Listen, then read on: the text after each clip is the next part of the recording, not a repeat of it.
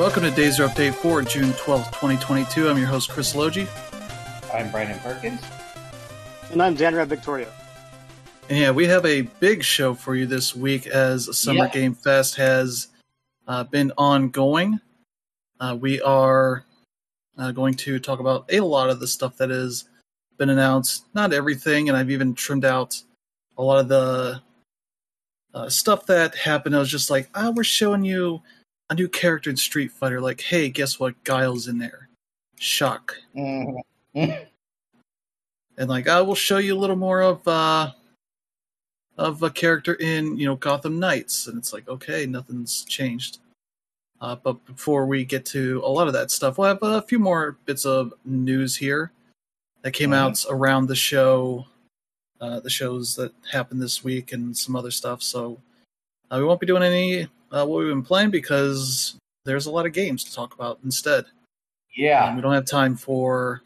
Yeah, and also this little bit, small bit of news we've also got up to cap it before we get started.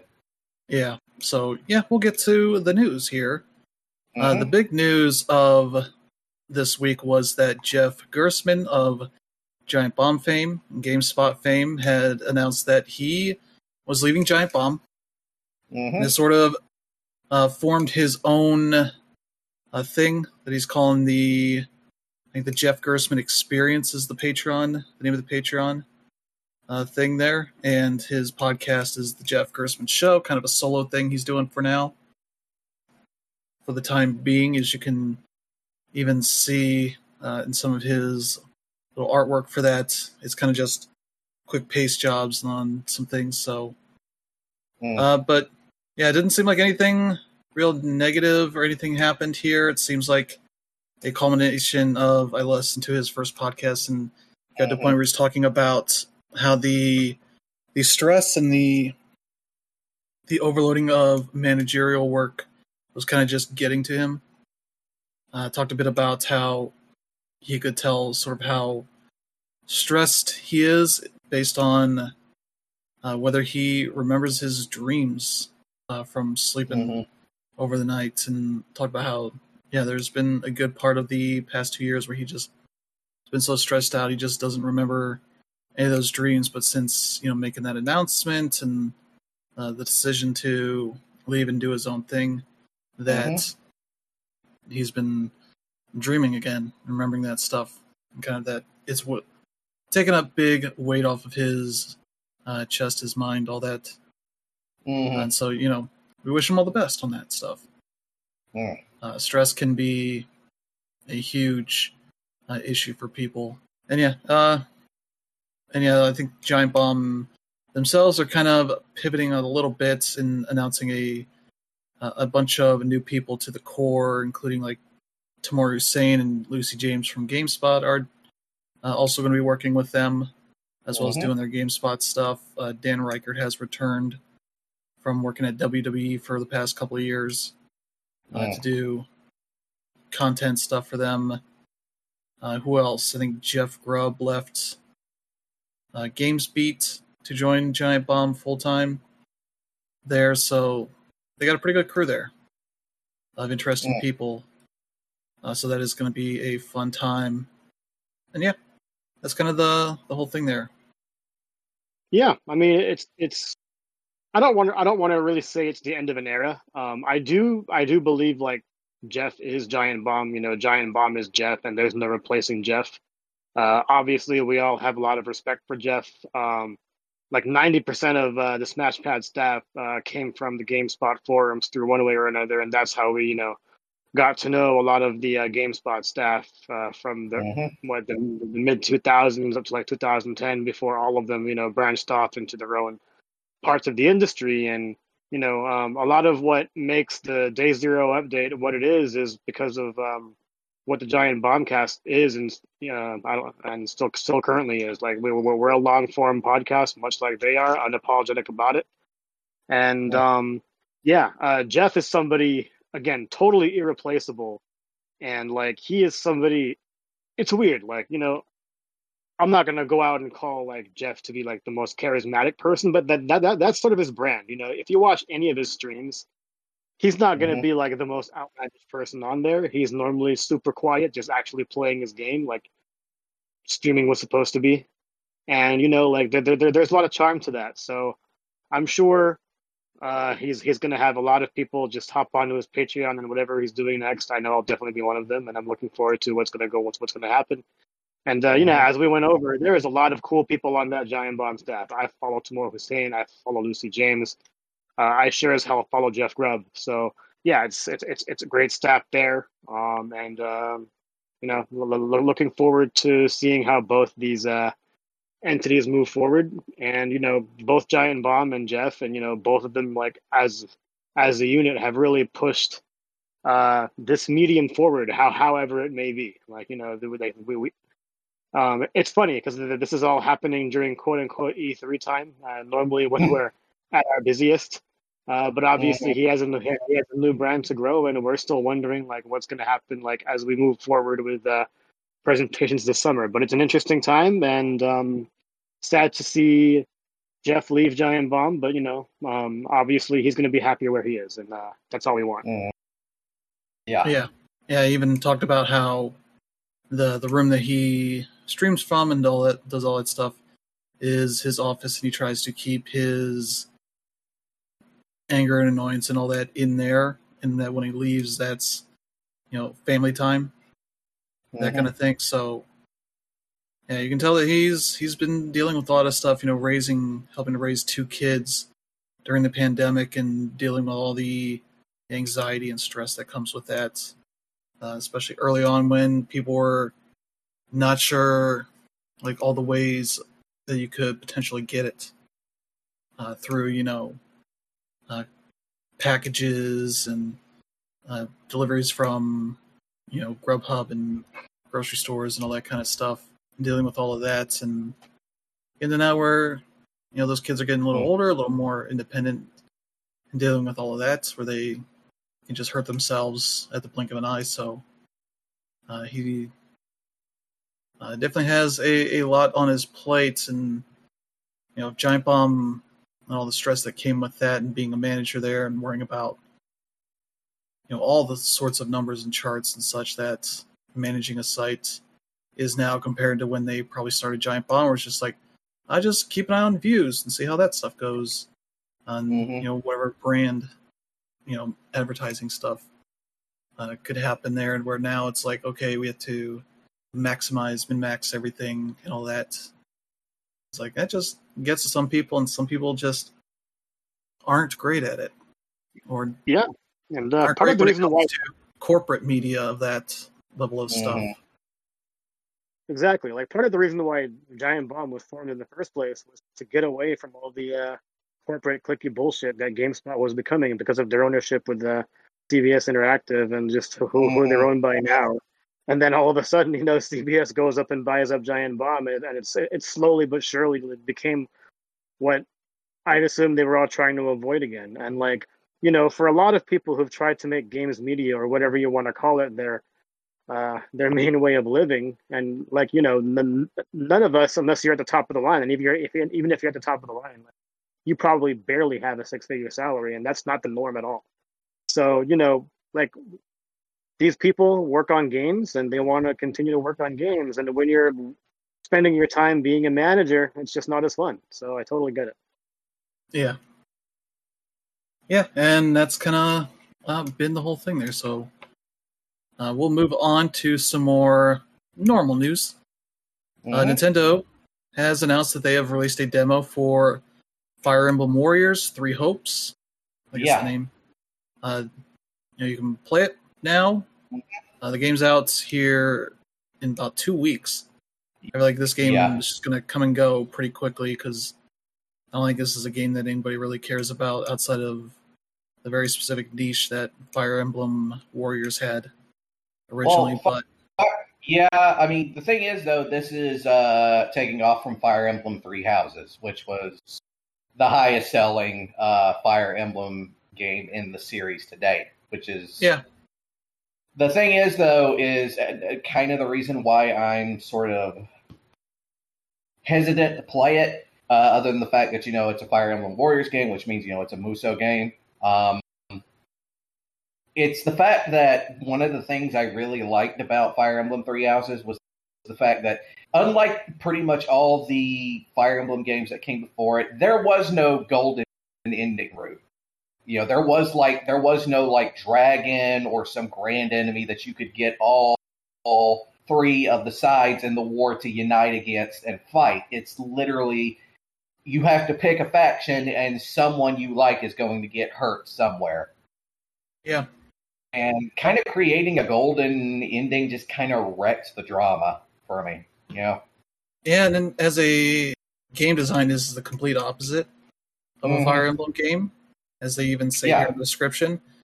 Uh, build uh, align with a leader and to build and command an army in strategic one versus one thousand style battles. Whereas Fire Emblem was like your crew against another crew, and mm-hmm. sometimes you wouldn't make it because you make dumb decisions or didn't realize what's going on. So you yeah reloaded your save or dealt with it, whatever it was. Mm-hmm. But yeah, that's uh, that's yeah. that whole thing. Yeah, so this one um, actually entered my radar because uh, Imran Khan actually had a lot of good things to say about it over on Fanbyte. Um, and he mentioned that, uh, or uh, I think it because I, I, was listening to a podcast. Uh, but apparently, in this game, you also have um, three ways to go about it again, and it's the same way. Like you, you, you go with Edelgard, Dimitri, and Claude, and um, yeah. So I'm I'm interested in seeing how that part of the game unfolds uh, at the end of the day, like it's still a Musou game. You know, it's going to be hacking and hacking and slashing like through hordes and hordes of enemies. But what really, what's really, what really sets these apart, like Fire Emblem Warriors, uh, Hyrule Warriors, and whatever you have it, is you know not only just like mastering the easy to understand battle system, but also just knowing what's happening on various parts of the map because you have various generals like you know um, going through one side, and that that sort of strategy does work in Fire Emblem, and I'm and I'm interested in seeing that unfold. But um, yeah, this demo is different from a lot of the other uh, early Nintendo demos where they actually get your feedback to see if uh, you know they can they can improve it. As we mentioned, this game is coming out two weeks from now, which pretty much means it's done. So this demo is really only for um, you know if you're on the fence about it just because of how different it is. Here, it's here for you to try and you know to make things even better which is what all demos I believe should do when they're when they're about single player stories. Is it'll let mm-hmm. you go mm-hmm. ahead and forward your project. So I haven't downloaded downloaded it yet, but I do look forward to um, eventually uh, doing that and trying it out. Um, and we'll see how it goes. Uh, this is not exactly something I'd want to spend sixty dollars on, um, but mm. typically we see uh, these uh, Dynasty Warriors uh, knockoffs or spinoffs, um, I should say, uh, typically, we see them uh, drop price a, a, few months from now. Um, we'll see, but um, again, uh, Fire Emblem is also something that Nintendo does drop every once in a while. So uh, I wouldn't be surprised to see it be a little bit cheaper closer to the fall. But at the end of the day, I am still looking forward to this, and I look forward to trying this demo as soon as we're done with all the Summer Game Fest stuff.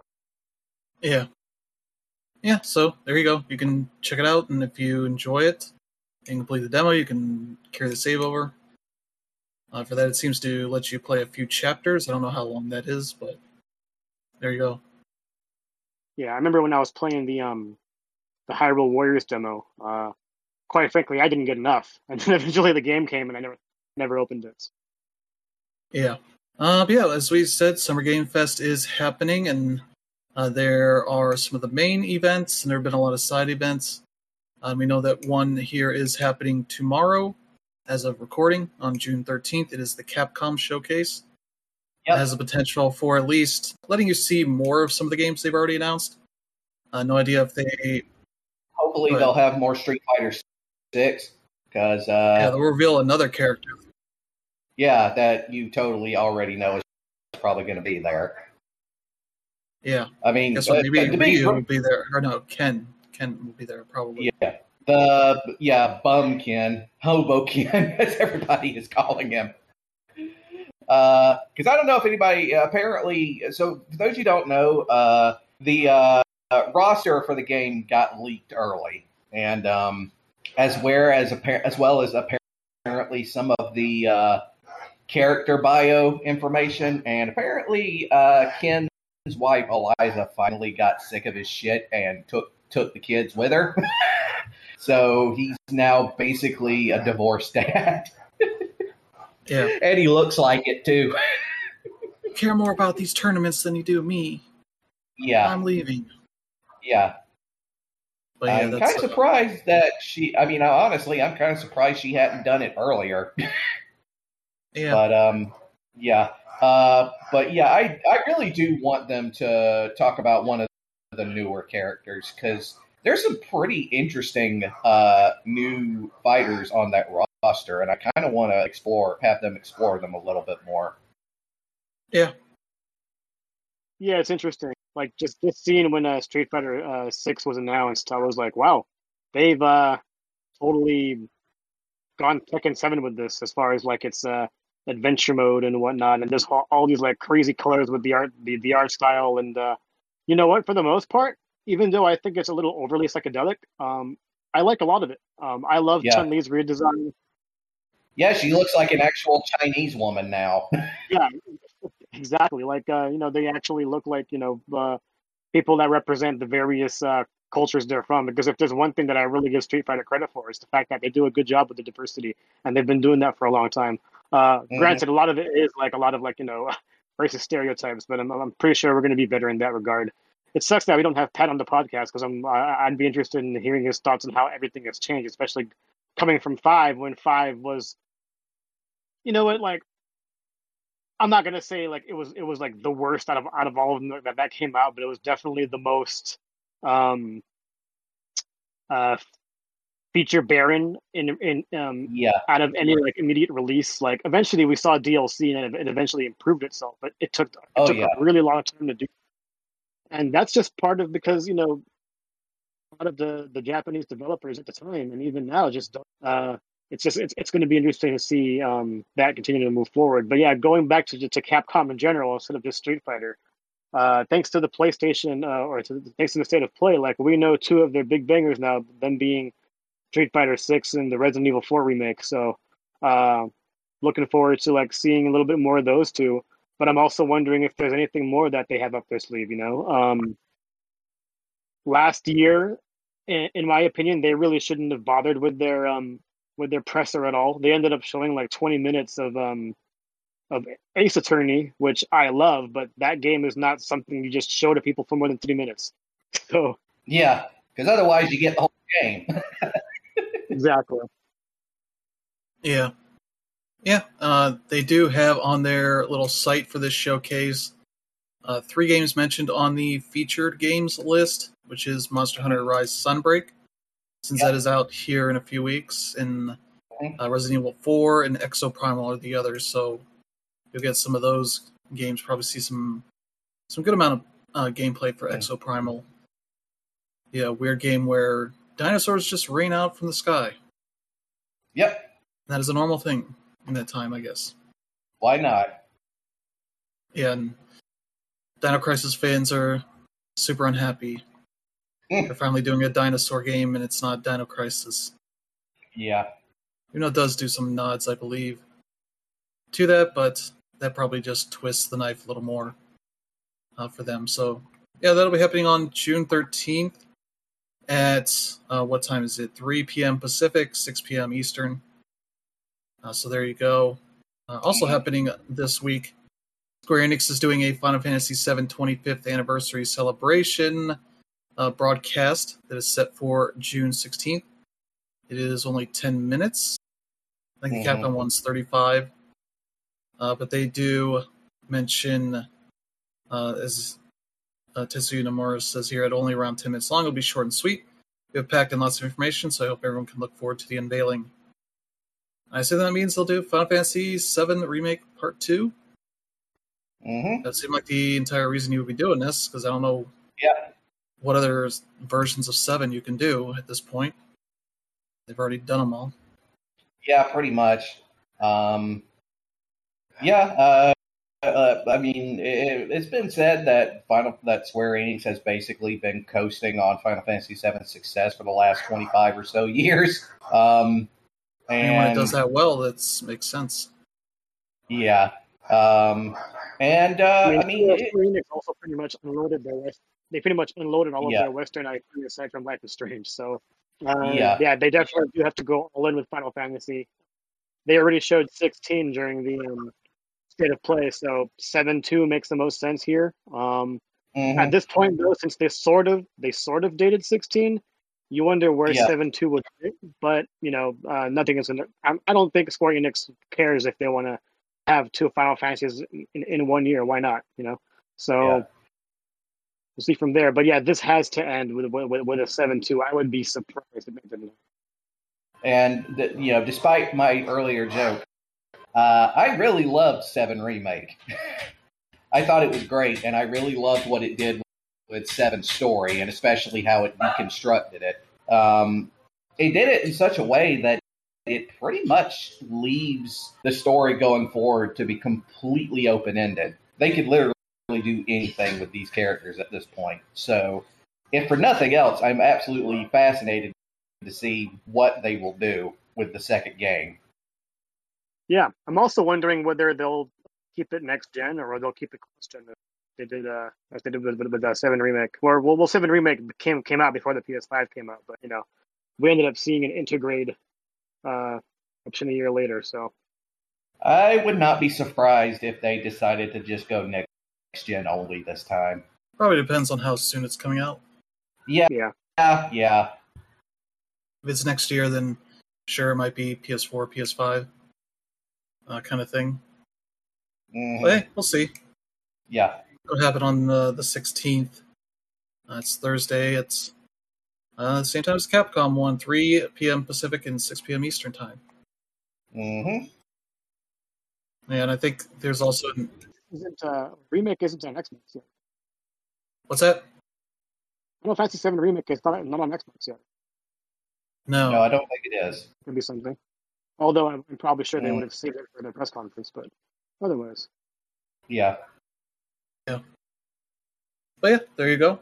I think there is also another Xbox showcase happening on Tuesday hmm for some follow up on some of those games. I guess I don't know exactly what to expect from that, but there you go. Uh, Yeah. But Xbox did uh, preempt a lot of the, the stuff here by announcing some other things that are going on uh, for them. A lot of smaller news.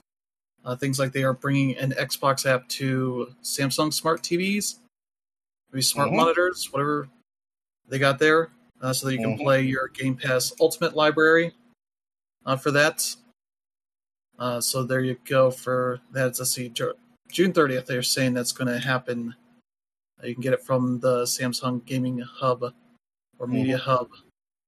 Uh, that's like the brand new TVs, 2022 smart TVs. So, Mm. Yeah, it's a, it's a move that we saw happening for a while now. Obviously, with Game Pass, Microsoft has just, just been trying to push that. It might even be more more important than their uh, consoles at this point. But you know, as as, as long as um, Microsoft gets people into their subscription uh, loop, then you know, there's they're only going to continue to support it. yeah. Uh, the only game you don't have to pay for with that is the Fortnite thing. So that is another way you can play Fortnite if it works. Mm. Yep. Uh, let's see what else they say here. They are planning to expand to New Zealand and Argentina for new regions, hmm uh, so they can join in on that fun. So the Kiwis can finally get in there. Mm. Uh, let's see. They're doing some more optimization stuff for Windows 11 to make it better, that kind of stuff. So you can check that out. You have that. Uh, let's see. They're also doing some more stuff for Game Pass.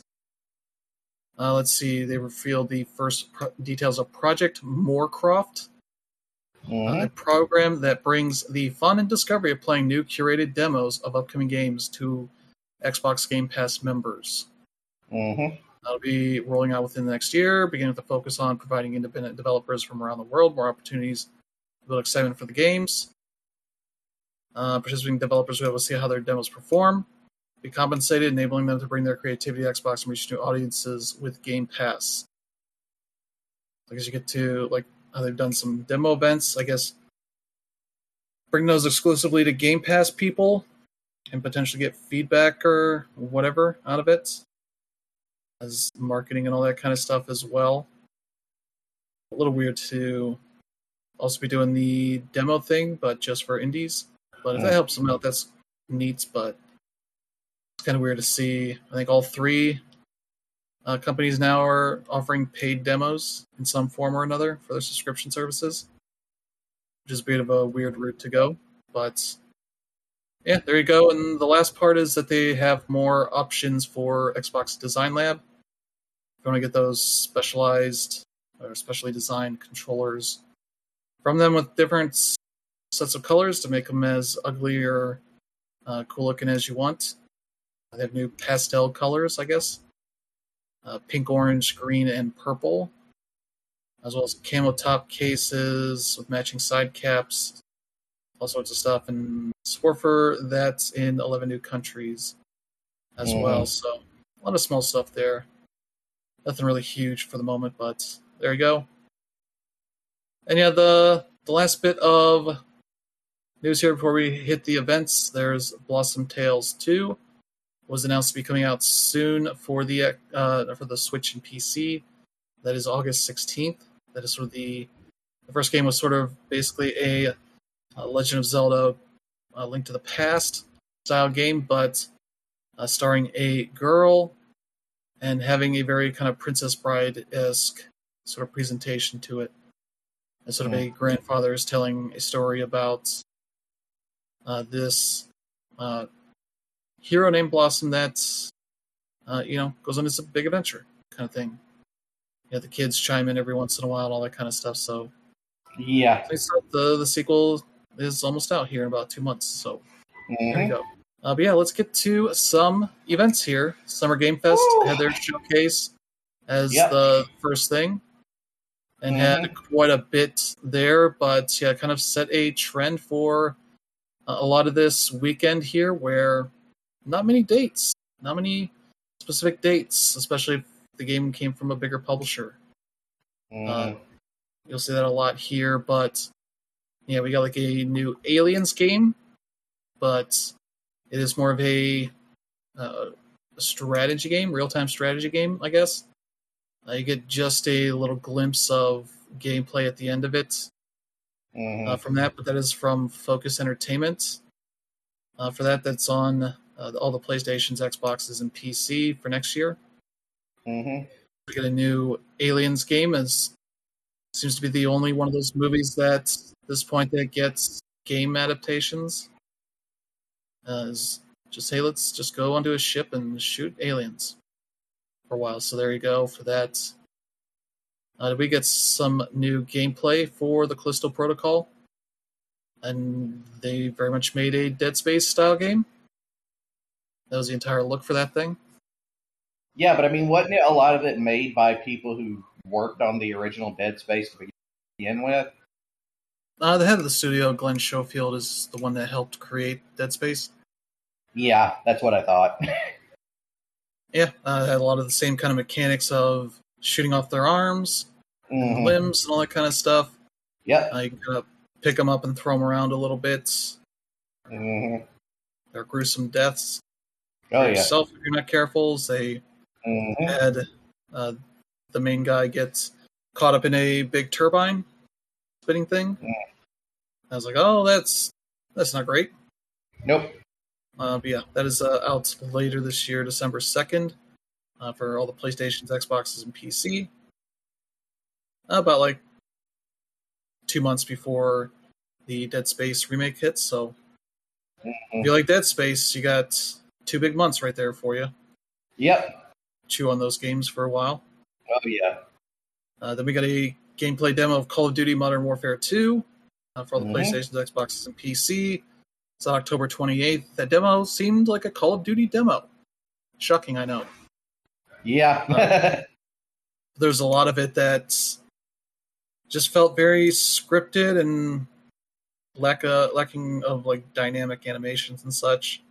There's one bit where dude is standing on top of a a big container and gets a shotgun shot to his shins and doesn't like crumple over or anything.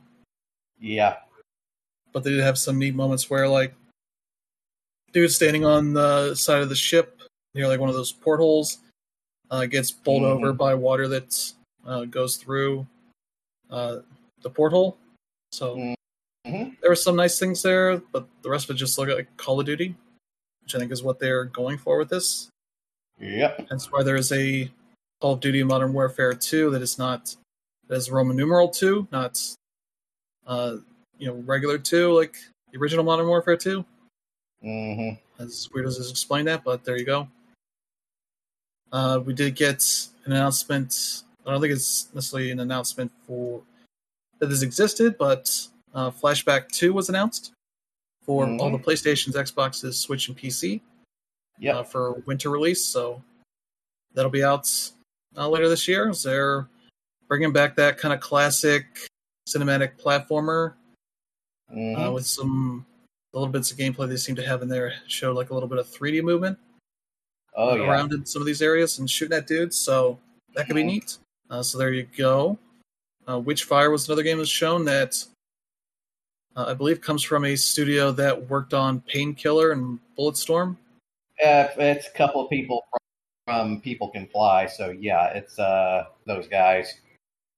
Yeah, Um, they uh, working on this game is going to early access some point Mhm. soon, Yep. uh, just for Epic Game Store. Uh, and there's a lot of the action there. Also reminded me of Destiny. Some of the ways it's uh, handled and looked for that. So Mhm. that's uh, a weird looking game, but very much like a dark fantasy game, which is uh, what these people have worked on in the past. So there you go. Yeah. Um, let's see the next one here. Fort Solis PC. No Mhm. date on it. Uh, just announced that it's it's happening. I guess it's a horror game. trailer didn't really convey that all that much. Yeah. But then they brought on two of the voice actors, Troy Baker and uh, what was the other guy? Roger. He was on Red Dead Redemption 2. The main guy, Roger. I forget what his last name is, but the main guy from that game. So brought in these two voice actors to talk about it, kind of like a, almost like a like, you know, movie actors would be talking about being pitched on a thing, and then you know praising it in an interview kind of session. Not really much to go on there. Yeah. Uh, we got Routine, which was surprising to find out that that was a game that was announced about 10 years ago. Just Mhm. kind of disappeared Mhm. for a while. Now it's back. Yeah. I didn't really see too much of what it is, but uh, you have this weird, like, video gun Mhm. and these robots that are roaming around this space station thing. Yep. Kind of became a theme of a scary space horror game. Yeah. of sorts. That's coming with all the Xboxes, PC, and Game Pass. No data or anything, so yeah, that's kind of that whole thing. Mm. Uh, and then we got Stormgate coming from some Yeah. ex uh, Blizzard devs. Mm-hmm. Very much looked like that kind of thing. At least once I Yeah. figured out that it was a real time strategy game. Because Oh, yeah. just did not convey that initially. Yeah. kind of just look like oh it's obviously it's a third person shooter uh, kind of thing but no it's a free to play real time strategy game Yeah. with a very generic name Yeah. a logo treatment that made me think oh this is warhammer and then nope uh, so the I was gonna say I was gonna say, say uh, StarCraft, but yeah, it's um it's that kind of thing yeah, and, and even its art direction looks very Blizzardy. yeah but it still seems to be pretty early for what they're doing because they're planning to do a beta that you can i think you can sign up for uh, Yeah. for next year so that's like where they're at where they're like uh, we'll do a beta sometime in the next year Mm. It's like the studio formed in the past year or so. So they're probably not that far in on it, but Yeah. it'll be free to play, so you don't really have to spend any money on it Nope. to check it out. So there you go. Uh, then we got High Water, which looked like a pretty interesting game. Uh, yeah. in the same universe as Golf Club Wasteland, uh, which Mhm. is a, a weird little game where it takes place in a post apocalyptic Earth. Some sort of climate change catastrophe has happened and wiped out a lot of people, but maybe not Oh, yeah. everybody, as is a twist there. Uh, but yeah, this is sort of set in that same world where uh, this seems to be like a turn based strategy game where you're trying to uh, get around and uh, you know survive and make friends and do other stuff. I guess 100% clear what exactly you're doing all through this, but uh, looks neat. Let's see, it'll be out on PC, on Steam and Epic Game Store sometime later this year. Mm. Real for that. Well, then we got American Arcadia. Yep. That looked really interesting. It's a, a 2.5D platformer as well as a first-person puzzle game that seemed to very Mhm. much be about a sort of dystopian, uh, retro futuristic kind of hmm city that is got a little bit of a Truman Show kind of vibes as you're trying to, I guess, break out of it. This whole Yeah. like televised utopia that uh, anybody that tries to break out is immediately, you know, crushed. Yeah. Uh, but you're the person that potentially is going to break out. That kind of Hmm. thing. So you get a lot of like 2D platforming stuff to get around and solving some puzzles in there and all that. They're going to have some pretty good uh, voice acting in here with Yuri Lowenthal, Mhm. uh, Bachos, Cissy Jones, and some others in there. So got yeah. some good, got some good stuff there. Oh yeah. Uh, but yeah, this just seems to have a, uh PC version on Steam and then unannounced consoles that is also coming to, and no real date yet either. So that'll be a ways off, I guess, uh, before they're ready to talk about this. And then came probably the best trailer of the show, one that looked like it was aping the Dead Island 2 trailer from many E3s ago. That was the last we ever saw of that game. Where you have this dude sort of getting ready to do his run on a pier as uh, zombies happen in the background in the original trailer. Here it's these goat stars just causing chaos. And you Mhm. real- realize that, oh, and it's announced Goat Simulator 3 Mhm. because the joke is they just skip the 2 Yep. to make it a 3. So that's a that's a fun fun little thing there, especially making a very in joke of hey this we're spoofing a trailer of a game that never came out. Uh, so yeah, uh, that'll be Yeah. all the PlayStations, Xboxes, and PC on Epic Game Store sometime this fall. Mhm. That was a fun, playful little trailer, and uh, unfortunately for this show, it was like one of the top two or three things that happened. Mm. Yeah, but yeah, they seem to talk about like multiplayer is a big thing here. Uh, bigger sandboxes to explore, more customization for your little goat, and all that kind of stuff. So, yeah, that's gonna be fun to see. Mhm. Uh, then we continue Yeah. on with Marvel's Midnight Suns. Not really much of a trailer other than saying, hey, Venom and Spider Man are going to be in this. Mhm. The bad guys. We also got another uh, Metallica song in this, though it was an actual Metal- Metallica song versus a cover. Mm. Uh, so, yeah, it was uh, a good time, and luckily that didn't uh, get any copyright claims on the on our uh, archive of our stream on that, which was surprising. It was the uh, the little bit of the Black Adam trailer from The Rock that was the that caught it before I muted that, and I think Hmm. one of the other games here had a song in the trailer that ended up tripping that. I forget which one, but that wasn't too bad. But yeah, that Marvel Suns still no Mhm. gameplay. I don't know exactly how it plays, other than it's got cards in it as a means for Mhm. deciding what actions you can do. So you got that. Yeah. That's coming to everything: Mhm. PlayStation's, Xbox, Switch, and PC, October seventh. Mm. Uh, yeah, we did get some good news here. Neon White, the the weird game Yep. that mixes sort of speedrunning, first person shooter action stuff with Mhm. persona like, you know, relationship visual novel type stuff in there. Uh, coming to PC and Switch. Uh, will be out pretty soon, June sixteenth. Yep, Next week. Yep, Well, this you'll be able week, check that out. on. Yeah. It's in a few days on a Thursday, so Mm-hmm. that'll be pretty pretty soon. People check that out. Mm. I played the demo for that on Steam, and that was a lot of fun. Mhm. Uh, the next game was uh, another another nice uh, little surprise. See more of Midnight Fight Express.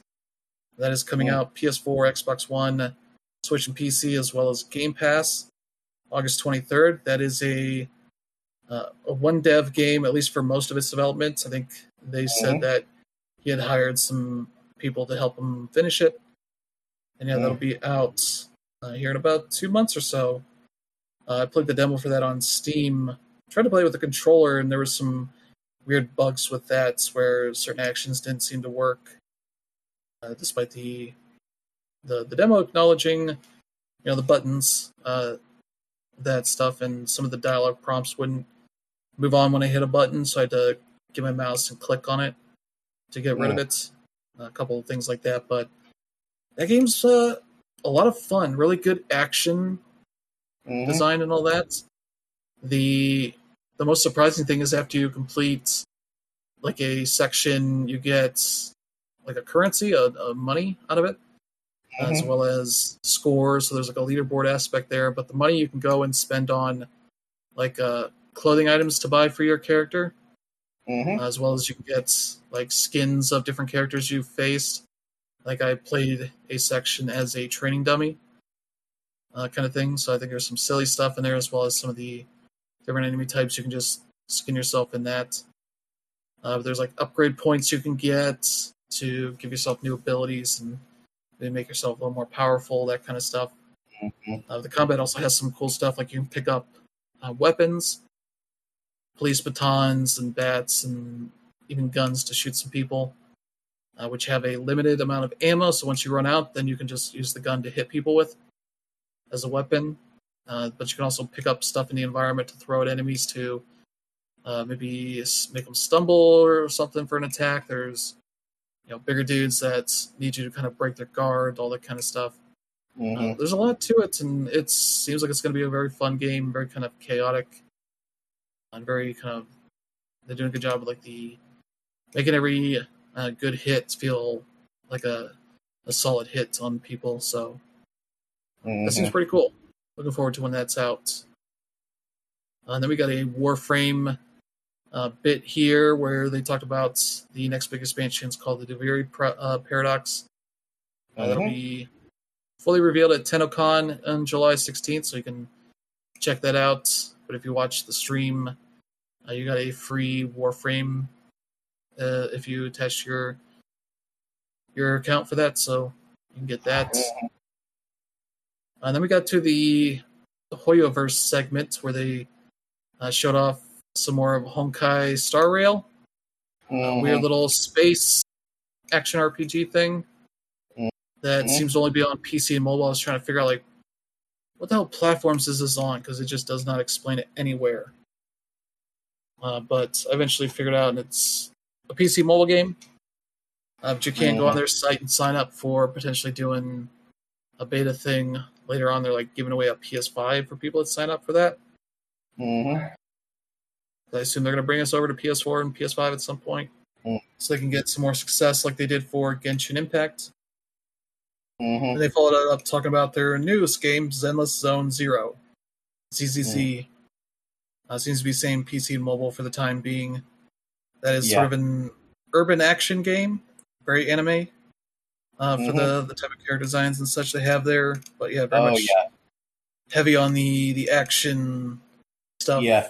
Uh, you know, whereas Genshin Impact was more more Zelda esque kind of action stuff. This is going more for like uh, like they reference Adil signed up for potentially getting the beta for PC. And they mm. mentioned like, oh, have you played stuff like Sekiro and stuff like that? And like, oh, they're going for that mm-hmm. kind of level of action. So yeah, that seems like that is something that's happened. So you know, dates for any of these. Two yeah. games just like, oh, these exist, and here's a trailer for you. Mm-hmm. So it seemed like they could be neat. Uh, little games is the, the Hoyoverse. It's like what mm-hmm. they're putting all these games under mm-hmm. sort of mm-hmm. branding for. So there you go for that stuff. Then we got another surprise here. Mm-hmm. Uh, Teenage Mutant Ninja Turtles: Shredder's Revenge. Got a big yep. trailer here uh, showing off that hey, there's a seventh member of the cast, Casey Jones. Yeah. Uh, ready to mess up some fools with you. Mm-hmm. Uh, then also they have a six-player co-op mode, which is weird to announce when you have just announced your seventh character, but uh, whatever. But you can play with six people and Mhm. just probably wreck fools unless they're giving them more enemies more health or something. But uh, Mhm. that's pretty neat. And then also announced that it's going to be out June 16th, coming out here in a few Mhm. days. I think it's 25 bucks for that. Like pre-order's already up for Nintendo, uh, the Switch version. But yeah, that's out on everything: PS4, Xbox One, Switch, PC. It'll also be on Game Pass, Mhm. uh, so you can check that out uh, later this week. Mhm. It's looking really good. Yeah. So I'm excited to see that uh, is out so soon. Uh, that was a highlight to see Mhm. here. Uh, this next game was a weird one to show Super People. Mhm. Uh, seems to be a PC battle royale that is on Mhm. Steam. Trailer just did not really explain itself super well, other than maybe your like people with like superpowers. Yeah. You also have guns, so I guess they're not that super. But yeah, they from the trailer it said like the the final beta is going to be happening on August seventeenth. So check it out. And I tried looking up more information on this, and it's not super clear. So I'm assuming these people are probably European, but I don't know. It's it was weird trying to find more information on this game. Uh, Mhm. the Steam page is there, so you can go follow that and see the stuff there. But yeah, that seems like it's going to be heading out to launch somewhat soonish. But yeah, the the final beta will be happening. Let's see. Humankind got a trailer set, showing more. Uh, I think they said South American cultures are being added to it. That is the Sega Civilization style game. Uh, they also announced that that's coming to consoles. PlayStation, Xbox, and Game Pass soon. Very Mhm. big thing there. So, Oh yeah. so who knows? But Capcom Arcade Second Stadium got a little Mhm. bit in there saying that oh, that's out July twenty second. PS4, Xbox One, Switch, PC.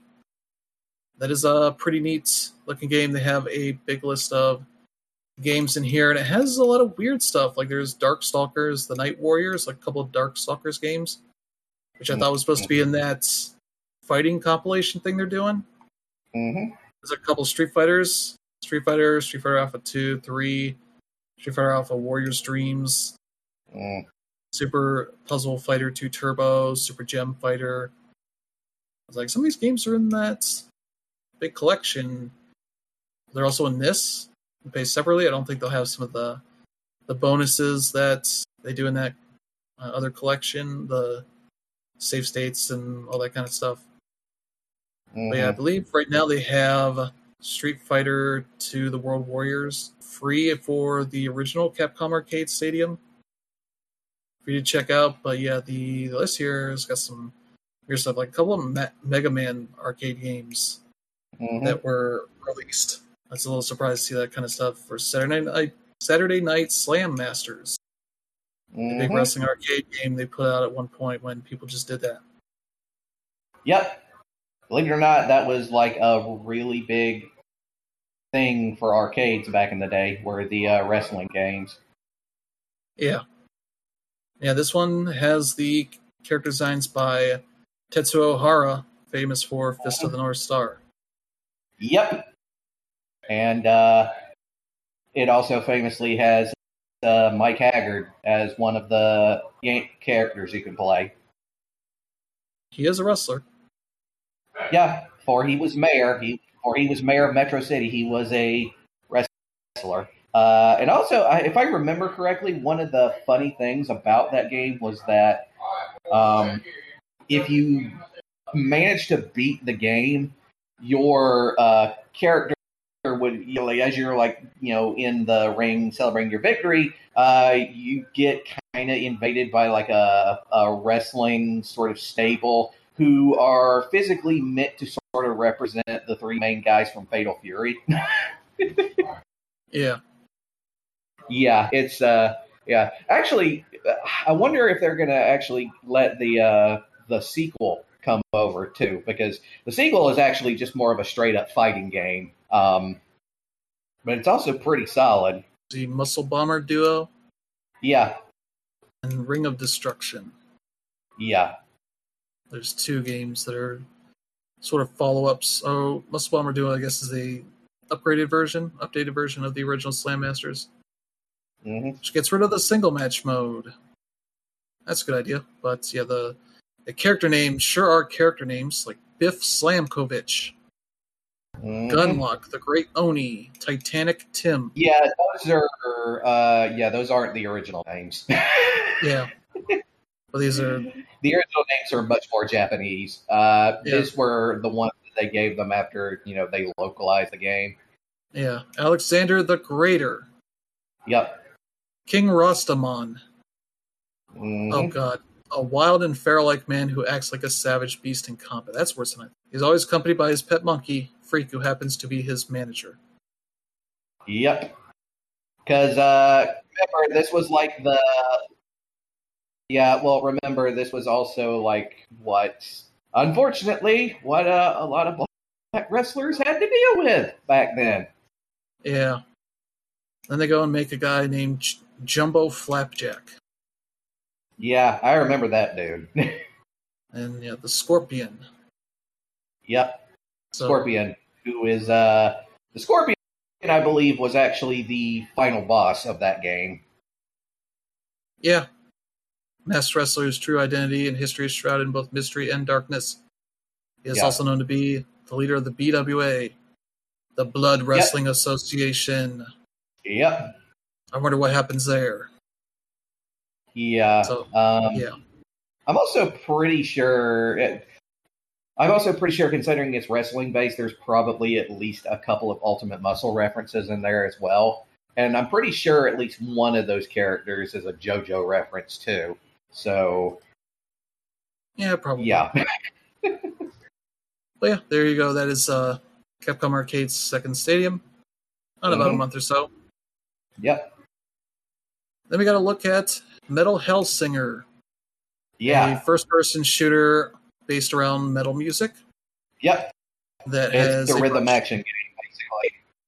Yeah, it's uh, let's see, it's going to be on PS5, Xbox Series X and S, and Steam, September Mhm. 15th. There's a demo out now on all the platforms.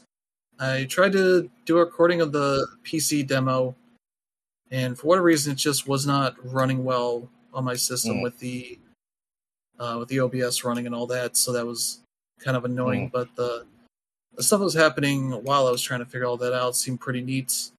You play like a demon that's going to kill other demons to Mm. I don't know, kill the devil. I guess I don't know uh, what the whole story was, Mm.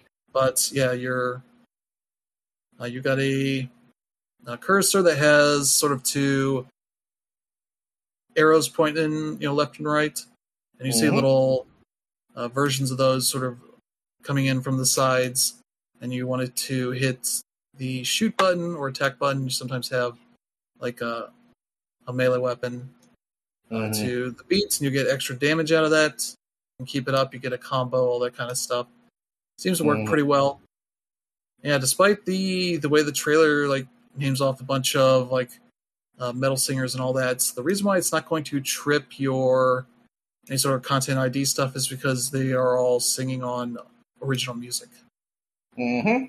sort of stuff. So uh, they did make sure to mention on Twitter the devs saying like, "Hey, there shouldn't be any issues with content ID stuff. So feel free to stream and make your videos with this game. You should be fine." Mhm. Um, yeah, they have like Matt uh, Heafy from Trivium, Alissa White-Gluz from Arch Enemy, uh, Randy Blythe from Lamb of God, Tatiana Yeah. Shmayluk from Jinjer, and I know uh, Serj Tankian is one of the the highlight people for the, Mhm. the soundtrack. So a lot Yeah. of good people there. Mhm. Even though I didn't don't know all of their work very well, the music that was Mhm. playing is very metal. Stereotypical metal kind of thing. So Yeah. that seems neat. Mhm. Uh, but yeah, the, the weird thing is the they released this demo on the consoles, but the PC version doesn't work super well with the controller. It doesn't Yeah. display like any buttons or anything. It was just kind of weird. Mm. It still worked, but I every prompt I had to figure out like, okay, wait, what's what's what would be this on a controller Mhm. uh, kind of thing. So working with all the tech issues, that was sort of another another issue on top. So uh, Saints Row had a thing, nothing really big there. They just said, "Hey, there's a Boss Factory demo. Let's lets you create uh, potential main characters in their character Mhm. creator." I think they did that for Yeah. Saints Row the Third as well. Mhm. So But it's a lot more robust this time. yeah, they showed like here's a picture of somebody works on the team, and we recreated them in the game. It's like that's probably pretty easy when you're the people that make the tools. Make sure you add everything that you need to make them. So yeah. that's the whole thing. Uh, they announced Warhammer 40k Darktide, a first-person action shooter game. Uh, it's Yeah. coming to Xbox and yeah, the new Xbox Series X and S and PC and Game Pass on September Yeah. 13th. Looks like it's a four player shooter. Um, yeah, I think it has. yeah, it's a cooperative shooter. So yeah, you can. That's another Warhammer game, Yep.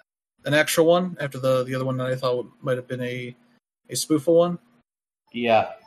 But yeah, there's that's there's then uh, Bloober Team came on to Mhm. announce their next game as people around the world started freaking out that this would be the uh, the vaunted Silent Hill game Mhm. that they've been dreading getting announced, and it wasn't. Nope. It was Layers of Fears, the Yeah. third game in the series that they don't have a three in there, just plural to everything hmm uh, for all the new consoles and PC early next year. Hmm I guess that's in Unreal Engine 5. So hmm there you go. And the last thing was the thing that also got leaked ahead of the show that The Last of Us Part 1 would be here, the remake of Yeah. Last of Us uh, for PS5. And it's also coming to PC at some point, but PS5 Yeah. version is September 2nd. So it looks like here that they're basically like like rebuilding all the graphics like from the bottom up. Is that what they're Yeah. doing? Yeah, Uh, the, the um, models have changed why? a good bit. What's that? Uh, I was like, why? They got a TV show. They they they definitely um did everything from the ground up, uh, except for the cutscenes, which was why the trailer and footage they showed was pretty redundant. Because I mean, all of the all of the uh, cutscenes in the original game were you know pre-rendered anyway. So when Yeah. you show that side by side with pre-rendered stuff in the new game, there is literally no difference. So they really should have just focused on gameplay because that's where all the differences lie. And yeah, like on, on, on, on that note, that was one of many reasons why it was pretty disappointing. But I'll, I'll, I'll go ahead and talk about it later. As Yeah. So that'll be happening on PS5 here on September 2nd. Mm-hmm.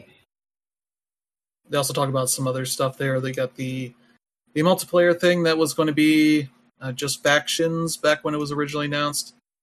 Uh, that was Mhm. going to be a standalone thing. They've said they've put a lot more time into it and has blown it up big time. So now there's like uh, story in it, uh, a lot of story stuff, new characters, and said it's a bigger game than the other Last of Us games uh, for hmm what that is worth. So that's their big multiplayer thing.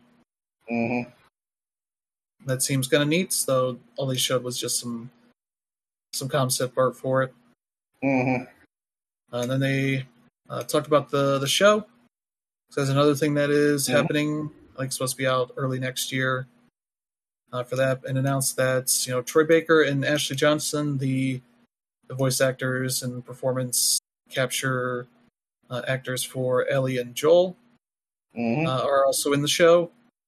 Obviously, not reprising their own roles, but playing characters in that in the show on their own rights. And people have been speculating on what that is and all hmm that. So I don't know, but uh, that seems like that's going to be neat. I'm curious to see some actual footage, hmm that trailer or something. But yeah, the Last of Us thing seems like very much an opportunistic thing to have a flashy new version for their new console whenever that show hits. Mm. Seventy bucks is a lot for that. Mm. Having beaten the the remastered version a couple years ago, I don't have any Mm. need for that. That seems like very much for either the the super hardcore that just replay The Last of Us a lot. Uh, for whatever Mhm. reason, wanted a new version, new trophies to get. Uh, that's a thing that they can do. We have all the PS5 bells and whistles, haptic feedback, adaptive triggers, and all that support for the DualSense and 3D audio and all that. Which I did see a lot of people like weirdly being like, "Oh, they're gonna break this game up. Why are they calling this Part One?" It's like because the sequel's called Part Two. Two, you dumbasses. like they're gonna make us pay 140 dollars for the full story. It's like no, they they already released that. You, you weirdos. Yeah, I have no idea why people are even bothering to read into that. Like, yeah, the main thing that honestly, like a lot of gamers who are into you know remaster. Well, this isn't this isn't even a remaster. This is a remake from the ground up. Like this is pretty much like you know what they've done to Resident Evil 2, except you know it's it's this this is on PS5 now, so it's a fully ground up game for PS5, which is definitely mm-hmm. something like you'd appreciate, uh, especially if you haven't gone yeah. to The Last of Us yet. Um, but yeah, to package this up, seventy bucks when the original version on PS3 is fine. The remastered version on PS4 is better. In fact, you know what? I, I mm-hmm. played that to get ready for The Last of Us Part Two, and The Last of Us Part Two visually, you know, as far as its production, um, just blows everything out of the water. Like even as a PS4 game, that looks a lot better mm-hmm. than a lot of PS5 and Xbox Series X games that are currently out. And I can only imagine that the original Last of Us will continue to push that. But at the same mm-hmm. time, 70 bucks, that's a lot of money. Uh, mm-hmm. They, they, they, they pretty much they've pretty much given The Last of Us the Skyrim treatment of putting it on everything. Like they even said this game's going to come out on PC. So mm-hmm. yeah, uh, we're we're going to see like the most definitive version of that game available. And again, that's mm-hmm. great if you're a fan. I am probably going to be fooled into it, hoping that they make a better trophy list because I platinum them to the second game, but I did not platinum them either the original or the remastered game because both of those have really shitty trophy lists, and they they've definitely improved in that regard. But aside from that, there isn't much here. Like there there is no director's cut. There is no version where you know Druckmann and whoever it may be uh, to talk talk about like you know the ins and outs of making this game, which would have been cool. Um, there, there there should be a lot of like behind the scenes content um, in this package, and, and there isn't. Like they, they they've gone on and sold a bunch of, uh, or they're offering a bunch of special edition versions that offers a whole bunch of like different kinds of knickknacks. And you know, for the most hardcore of the fan base, that's great. But you know what? I I I I I don't want to say that I expected more, but you really wish they did, especially like in regards to the Last of Us Part Two. Like this, that only means this will eventually come to PS. Um, mm-hmm. You know, Naughty Dog goes and does this, but we've never seen uh, go ahead and re-release uh, Horizon Zero Dawn. They, they, they could have easily like gone gone too. So this is a head scratching move. Just talking about you know a Summer Game Fest event as a whole you know, ending with this is all sorts of disappointing. Uh, not, not even going over the fact that this game was leaked in the morning. Yeah, mm-hmm. it was mm-hmm. leaked in the morning and it sucks. And I feel sorry for PlayStation and I feel sorry for Keighley, but this should not have been the one more thing. Uh, the fact that they did the one more thing and just continued talking about it just shows that Keighley didn't have a whole lot to work with. And that's unfortunate because in this world now where we think E3 is useless, it makes you wonder Game Fest is, is is useless too because this presentation did not really have the hitters. Like, yeah, you had your you had your Call of Duty, but uh, aside from that, like the highlights, at least for me, were this, even though it was leaked, and then Ninja Turtles, and I and the the Goat Simulator three trailer. And what's particularly disappointing is that you know they really really set this up for a lot of success. You know, there there is no E three. Uh, this was um, presented in IMAX format in all sorts of theaters around the United States. And The Rock was in it, but The Rock didn't even do anything. It, it, it seemed like The Rock's intern told him, "Oh yeah, dude, you have a five minute spot with Keighley. Like, you want to come down?" He's like, oh, "Yeah, I'm working out, but let's go ahead and do it real quick."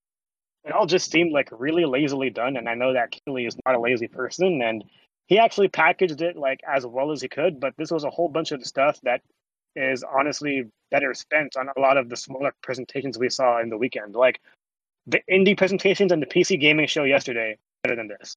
And this is supposed to be the crown jewel of the summer event. It sucked. So that's how I feel about that. Yeah, it felt like a show that was as good as it could be. Because it seems yeah. like there's not many big publishers that are involved with this. There's no Ubisoft or EA or mm-hmm. Activision Blizzard just brought out Call of Duty, and that's because they're doing their reveal stuff right now. Mm-hmm. And I think that's The last few years, their Call of Duty reveals have been later in the summer, even maybe like September ish Mhm. uh, for that stuff. And so, yeah, then you're kind of left with a lot of stuff that either already had dates and were known about, like Gotham Knights and Marvel's Midnight Suns and Street Fighter uh, Six and that kind of stuff. And then you get a lot of smaller games here, indie games. Even Nintendo did the same thing they did at the Game Awards. It's like, I just put out a trailer with uh, a number of games that were already announced and just some dates just to remind you, like, oh, there's still stuff coming to the Switch uh, here in the near future, kind of thing. That uh, didn't really uh, make for a great show, but uh, if you're into smaller stuff and indies and all that kind of stuff, uh, there's definitely some decent stuff here with you know, Neon Whites, uh, Cuphead, the new DLC got a little bit of gameplay there, but still same date and all that stuff. Some neat stuff on that kind of level, TMNT and Metal Hellsinger and that kind of stuff. But yeah, the a lot of the devs and publishers here didn't even bring great trailers. That made it hard to understand what sort of game it was or what was even going on. You know, the Stormgate trailer didn't even make it obvious that it's an RTS. The Aliens Mhm. trailer look make it look like oh they're making another Left 4 Dead after just doing that Mm. kind of thing. And you know, it's like a lot of this kind of stuff where it's like, what the heck is this? You guys just made bad trailers, and unfortunately, that seemed to be as good as Keighley could do for the show. Yeah, and like I don't want to say it's because of like you know um, outlandish expectations, but you know when you look at the Game Awards and you look at a lot of the stuff that Keighley uh, produced over the past few years, months even, like he was able to get Elden Ring as a one more thing for his show. So Mhm. like the, the fact that like this is all he could do is like you know it, it's not even on him it's it, it's on the industry and it just shows that you know while we question the relevance of e3 it feels like the rest of the industry doesn't really care anymore Mhm. like if, if, if state of play didn't have the summer game fest tag on it that it did at the beginning of the presentation um it's it's it's just tough to see that this even moves the needle even a little again when you when you when when you put your production on IMAX, it's supposed to be a big deal. Like for example, like me and Chris were supposed to uh, stream this whole thing. Uh, was it Thursday or Friday? And you know, I missed like a good chunk of it because I had a bunch of meetings. And when I think about it, I I didn't miss anything. So like you know, like what was the point? So yeah, like there, there, there- there's a lot to be desired. Again, this is not totally on, Keighley at all. He, he he did what he what he could possibly with whatever he could do. But um yeah, I mean like even his homie like Kojima wasn't even there. They had to save him for Xbox, and we'll talk about later. So I don't know. It's it's it's rough, and um I don't I don't know how you come back from this. But of course we have um we have Gamescom and uh, Game Awards to look forward to uh, later this year, and uh, you know Nintendo could easily you know just change change change the course by announcing their thing. But we know that they're not really official an official part of the game. Probably just their usual June presentation. But again, like I wonder if these developers and publishers even find June important anymore.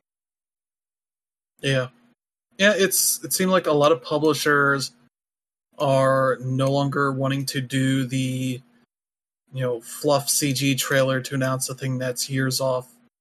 Uh, at this point, they kind of want stuff that is more tangible, uh, more ready to you know package up in a marketing plan that's going to last for you know the next year or whatever Mhm. until its date is you know ready to hit kind of thing versus you know here's a trailer. It's kind of an idea you know it's this is a field. It's elder scrolls 6 we'll see you in eight years when it's actually ready. It seems like a lot of companies are like we're not ready or we're not willing to do that stuff anymore because it just makes people angry you can look at like xbox where they've announced so many of those kinds of games you know, ones that made fun of trailers uh, how Mhm. stupid trailers are uh, they're all the same thing and then don't show up for two three years even just as a a thing to remind you like oh this still exists Mhm. just have to you know uh, hope that their twitter like mentions like oh yeah this is still coming uh, but they have no concrete like gameplay or any information that kind of thing and publishers are at least wising up that they can't just do the e3 thing of just putting up a bunch of bullshit and seeing how Mhm. long people's attention spans go. You know, like like a Nioh that was announced for the PS3 originally and came out on the PS4, kind of thing, Mhm. where even change genres and all that big time. So that's kind of Je- uh, Jeff is kind of at the mercy of the way game marketing for events like this has changed even in the past year. Mm. After you know Microsoft announced a date for Starfield a year and a half in advance, and then Mm. failed to hit that. Uh, you'll see the effects of that in the Xbox showcase. We'll talk about that then, Mm. but that seemed to be a No. thing that like scared every publisher out there of doing that. And I know I'm uh, going going to the Rock's gym, and the Rock's going to talk to us without a shirt on, and pretty much just promoting Black Adam and Zoa. Nothing about like him showing up in Fortnite or anything like that. Like, you know, he he he added zero value to this presentation. And like Keighley is the kind of guy to just go ahead and throw, you know, musical performances and various celebrities into his content in order to like get it some nice recognition because it's cool to see that celebrities are gamers. But it's I am a huge rock fan. I stand for the rock whenever possible. The rock is the reason why I wear sunglasses indoors. But he did not like go out for the for, for the gaming community at all. Like th- th- this was just like a five minute last minute commercial to, to to just show up show off his charisma. And you know, like like after seeing like people like Michelle Rodriguez and um, Vin Diesel over at the Game Awards repping hard for their stuff, and uh, you know, Vin Diesel's going to be an ARK. Like, you know, it's I don't know. Like, I think everything The Rock touches turns to gold, but I don't know. He The Rock just made this show worse. So, shame on you, Dwayne Johnson. Well, I think that's more DC's doing, WB's doing, as you know, these companies pay for the the Rock to do his thing, which he did it apparently uh, after some workout in his gym. Mhm. As he's like hawking Yeah, yeah, his energy I mean, drink. One of the most iconic moments in gaming, especially in regards to is when he, when he, when he unveiled the X with, with Bill Gates. You know, obviously that was The Rock being The Rock and not Dwayne Johnson. This is somebody who really moves the needle as uh, people positive attention. You know, this, this this is somebody who, for some reason or another, people actually want to run for a presidential celebrity role. But um, yeah, it's I don't know. It all just left a sour taste in my mouth. Mm. yeah, You know, when I watched it and watched it and finished it with you, I thought, I thought okay. Then when I went ahead and tried to rewatch it, I couldn't do it. It was, it was just, it was too long because the content just wasn't there. As you mentioned, like the fact that there were no dates, I don't know, it just really soured the experience, especially coming off of a state of play where I expected nothing and they brought everything. yeah, This, this, this was just unfortunate. yeah. But you know, we got other shows here that had some interesting stuff. Uh, later on Thursday, Devolver held their Devolver Digital Marketing Countdown to Marketing 2022. Which is Mhm. just some very silly fun, making fun of uh, corporate consolidation and the metaverse and that kind of stuff. Mhm. Uh, as uh, Goichi Suda, Suda 51, uh, was the sort of face of this robot. Or at least he was the, the Mhm. screen, the AI screen uh, representation of this robot that he was controlling, doing like starting an actual countdown Mhm. uh, at the uh, beginning of it before, you know, getting out of control and threatening to kill everything uh, before Mhm. deciding to save the world, I guess, or something. Uh, they ended with a never, uh, a never-ending story reference, Mhm. which is a hell of a thing to do in 2022. Mhm. Uh, so you know, but uh, they did announce some a handful of cool games here. Uh, there's Cult of the Lamb, which we've known about for a while, but they uh, announced that it'll be out on all the PlayStations, Xboxes, Switch, and PC August 11th. Mm. There's a demo out now on Steam. I played a, a good bit of that. Uh, that is a lot of fun for a game. It is kind of uh, what if you had the Binding of Isaac, but you are getting a you're getting a lot of materials and such out of you know, going through and fighting through this dungeon and trying to kill a boss uh, to potentially recruit people to your cult uh, Mhm. back to your home base area, and then you use that to, you know, build uh, new things to, you know, lure more people there and do farming and all this other stuff. Uh, a little bit of like uh, farming sim kind of thing or life Mm. sim, whatever you want to describe it. Yeah. Uh, but it has a really nice style to it. The combat's pretty good. Uh, A Mhm. nice bit of uh, style to it. Uh, so yeah, that is that is out here in about two months. That's Seems neat. Uh, then they showed off Angerfoot, uh, a new game from uh, what's the studio here that did this? Uh, Free Lives, uh, Mm. which I believe worked on uh, a few other games. Let me just double check. Yeah, they worked on Gorn, the VR game, combat Mhm. game, uh, as well as Terra Lives or Terra Nil, uh, Mhm. ecosystem game. But this is a game where you just fucking shit up. Uh, Mhm. going around shooting people, beating them up, kicking them with your anger foot, as it were. Uh, the story here is weird. Uh, Angerfoot is a lightning fast, hard bat, hard base blast of kicking doors and kicking ash. Crash through the kicking ass, ki- crash through the caffeine fueled fever dream of shit Mm. city. Put in the boot to a menacing menagerie of merciless gangsters. That's some good writing there. Mhm. Uh, unleash the world's deadliest feat on a colorful cast of anthropomorphic enemies, clearing out the slums, sewers, and skyscrapers as you grab new weapons, unlock new sneakers, and upgrade your powers in absurd uh, and wonderful ways. Kick and shoot your way to the exit as you leave behind a smoldering trail of shattered doors, broken bones, and crumpled energy drinks. Which very much is the vibe that it puts out. Uh, very colorful. Uh, lots of dudes to beat up. There's a demo on Steam now. I haven't had a chance to play it, but it seems pretty neat. It's out next year. Seems to just be uh, Steam right now. Mhm. Maybe we'll release elsewhere, but we'll see. Mhm. Uh, then they announced the Plucky Squire. Mhm. It's a 3D platformer of sorts where, uh, let's see, PS5, Xbox Series X and S, Switch, and PC.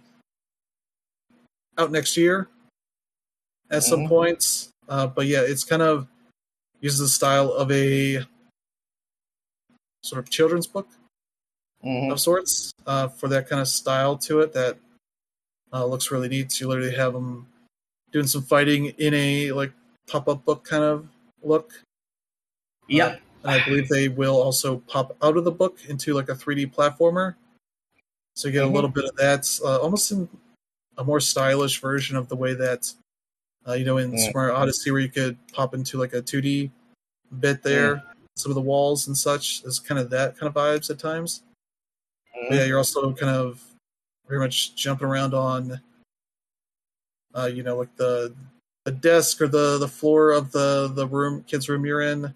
I think little Toy Story there. Has a really nice Mhm. style and look to it. That is a game I'm very much looking forward to, and it's coming to all the new consoles, Switch and PC, sometime next year. Mhm. So that is a, a fun little thing to see. And then they followed up with their the last new announcement for the show, Skate Story, coming to the PC next year, 2023. Mhm. That I believe it's yeah the story here. You are a demon in the underworld made out of glass and pain. The devil has given you a skateboard with a simple deal: skate to the moon and swallow it, and you shall be freed. Mhm. It looks like if you uh, made a trippy skate game, Mhm. it has a lot of the similar kind of uh, style to the the way the controls and the the skateboarding action looks to it, but everything else is just very weird. And when Mhm. you mess up your tricks and crash, your body just explodes into glass shards Hmm. all over the place. Uh, so that very much seems like a Devolver kind of a story or game. Mhm. And yeah, this comes from Yep. Sam Eng, who I believe has done some uh, other stuff here. Now, let me see here. He previously created a game called Zarvot, Mhm. which is a a weird little cube-based game. Mhm. Uh, so yeah, there's that. But seems like he's very much been into skateboarding stuff of late. Mhm. So yeah, there you go. That's his weird whole thing. Mhm. Now neat, and that kind of kept a, a very fun little show from Devolver Digital. A lot of uh, Mhm. interesting looking games that stand out big time, and that's just kind of their style uh, for that stuff. And yeah, Day of the Devs was also another thing that I think happened right after the Summer Game Fest show. They had Mhm. a, a bunch of cool looking stuff here. Uh, I've got some of it here that looks pretty interesting. But yeah, there's like a game called Time Flies where you play as a fly. Mhm. Uh, that is described as part open world, part flight simulator. Hmm. Which is weird, but yeah, that's got a nice look to it. That's out next year, Switch, PlayStation, and PC. Mm-hmm. Uh, one of the more surprising ones here is a game called A Little to the Left on Switch and PC. Uh, Hmm. this has a demo out on Steam now that uh, Dan Urbino unpacking, right? Mm-hmm. Uh, these sort of puzzly kind of game about just unpacking all these shit out of the boxes and figuring out where they go. Yep. Uh, this is kind of like that. It's more organizational puzzles, uh, like a table setting or a junk drawer, or you got like a bunch of pencils and you got to organize them. Uh, but it's not. We're talking about a little to the left, right?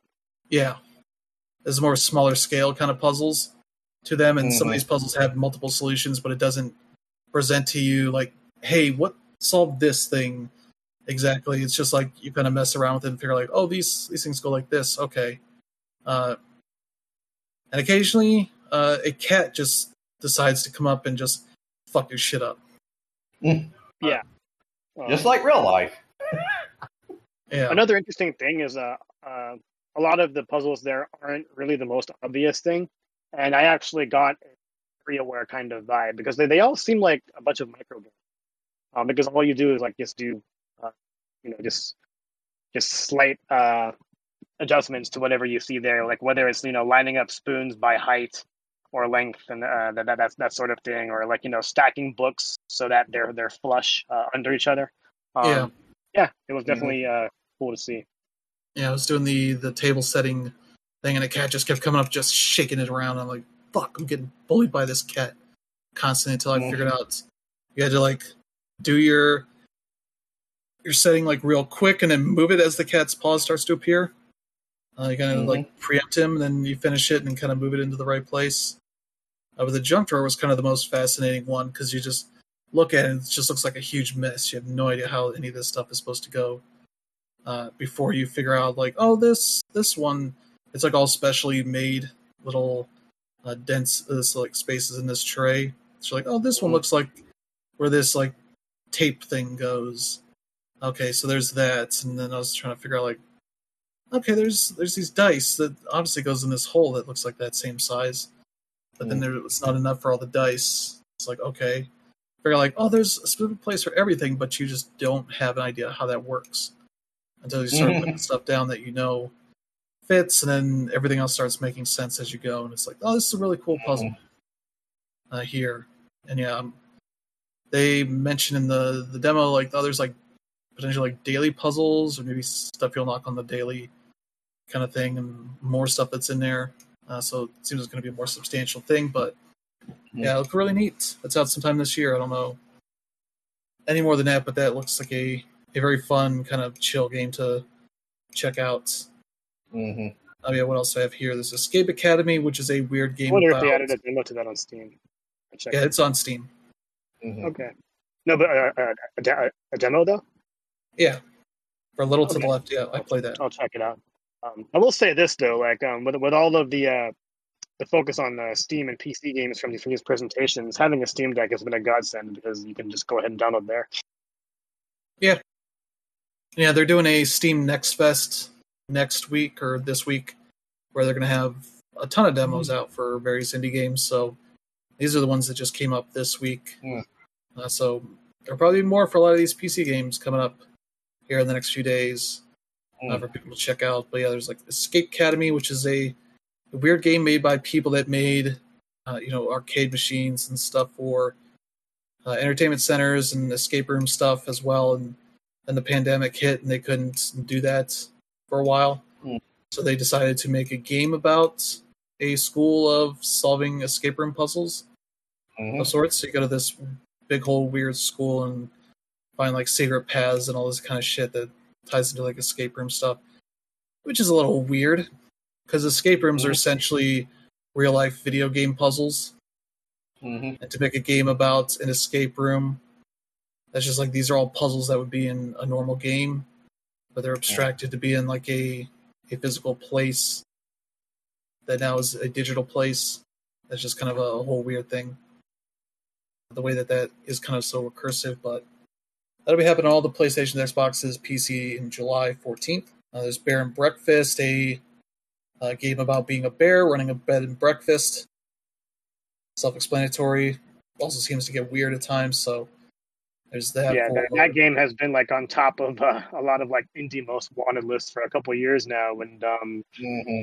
yeah, there is a lot to that game. That that game has a lot of as far as um, customization options for that bed and breakfast or whatever you want to call it. There, there's a lot to do outside too, and it looks like a lot of the dialogues. Yeah, mm. yeah, that'll be happening in Switch PC July 28th, so about a month and a half away. So there you go. Mm. Uh, Roots of Pacha PC that's coming out in sometime later this year. I played the demo for this. Uh, this mm. is one of those uh, Stardew Valley type of games. Uh, we are going around talking to people, doing your farming, uh, there's a demo out now for it that lets you play eight days. It's even Stardew Valley in the sense of uh, mm-hmm. instead of like strict, you know, month and days kind of thing, it's more seasonal. You have like 30 days per season kind of thing to do. Mm-hmm. And so, you know, you got people you can talk to, build relationships and all this, but it's set in prehistoric times. Mm-hmm. And you have no money to earn or anything. Uh, it's more providing, you know, food and fruits and vegetables and other stuff to the community, the communal mm-hmm. like container. That is sort of your currency there. You get people asking you, you to do stuff. Uh, and I also have like a flute that I went to the forest and played for animals, and you can build relationships with animals as well, not in a romantic way, but in more of a friend of the animals kind of way. You give them, yeah, you know, fruits or vegetables as gifts, kind of thing, and eventually they'll become friends with you. And I I assume you can like ride them or something. I don't know. Mm. But yeah, not, with, not with an animal. yeah. Oh, who knows? But the weird thing is like the the characters, despite being kind of like prehistoric kind of vibes, and the way everything looks, like a lot of your characters look like modern people, in the way their hair and all that is. Mm. It's like a whole weird like modern conceit instead of just making a bunch of people look like old ass tribal people did but mm. uh, a lot of everything else was very Stardew Valley in terms of they give you a field that's full of weeds and uh, broken wood and uh, rocks and shit. You got to bust up to be able to plant stuff there, mm. and it'll take a take you a while. You'll run through all your energy if you do it. Uh, try to do it all at once uh, for a day, that kind of thing. Mm-hmm. Uh, but yeah, the, the that's pretty nice. That'll be out later this year. It's one of many Stardew Valley clones that are coming out. Yeah. That game caused a huge wave of people like, hey, I should make one of those, not spend 10 mm. years doing it. Yeah. so yeah, there's that. That's that's a demo worth checking out. Uh, they give mm-hmm. me a couple hours of stuff to do. I put up a video just playing like 20, 30 minutes of it, seeing a lot of the nice stuff that it's doing. Uh, then the Naiad was the thing that got shown, and that looks like a really cool game.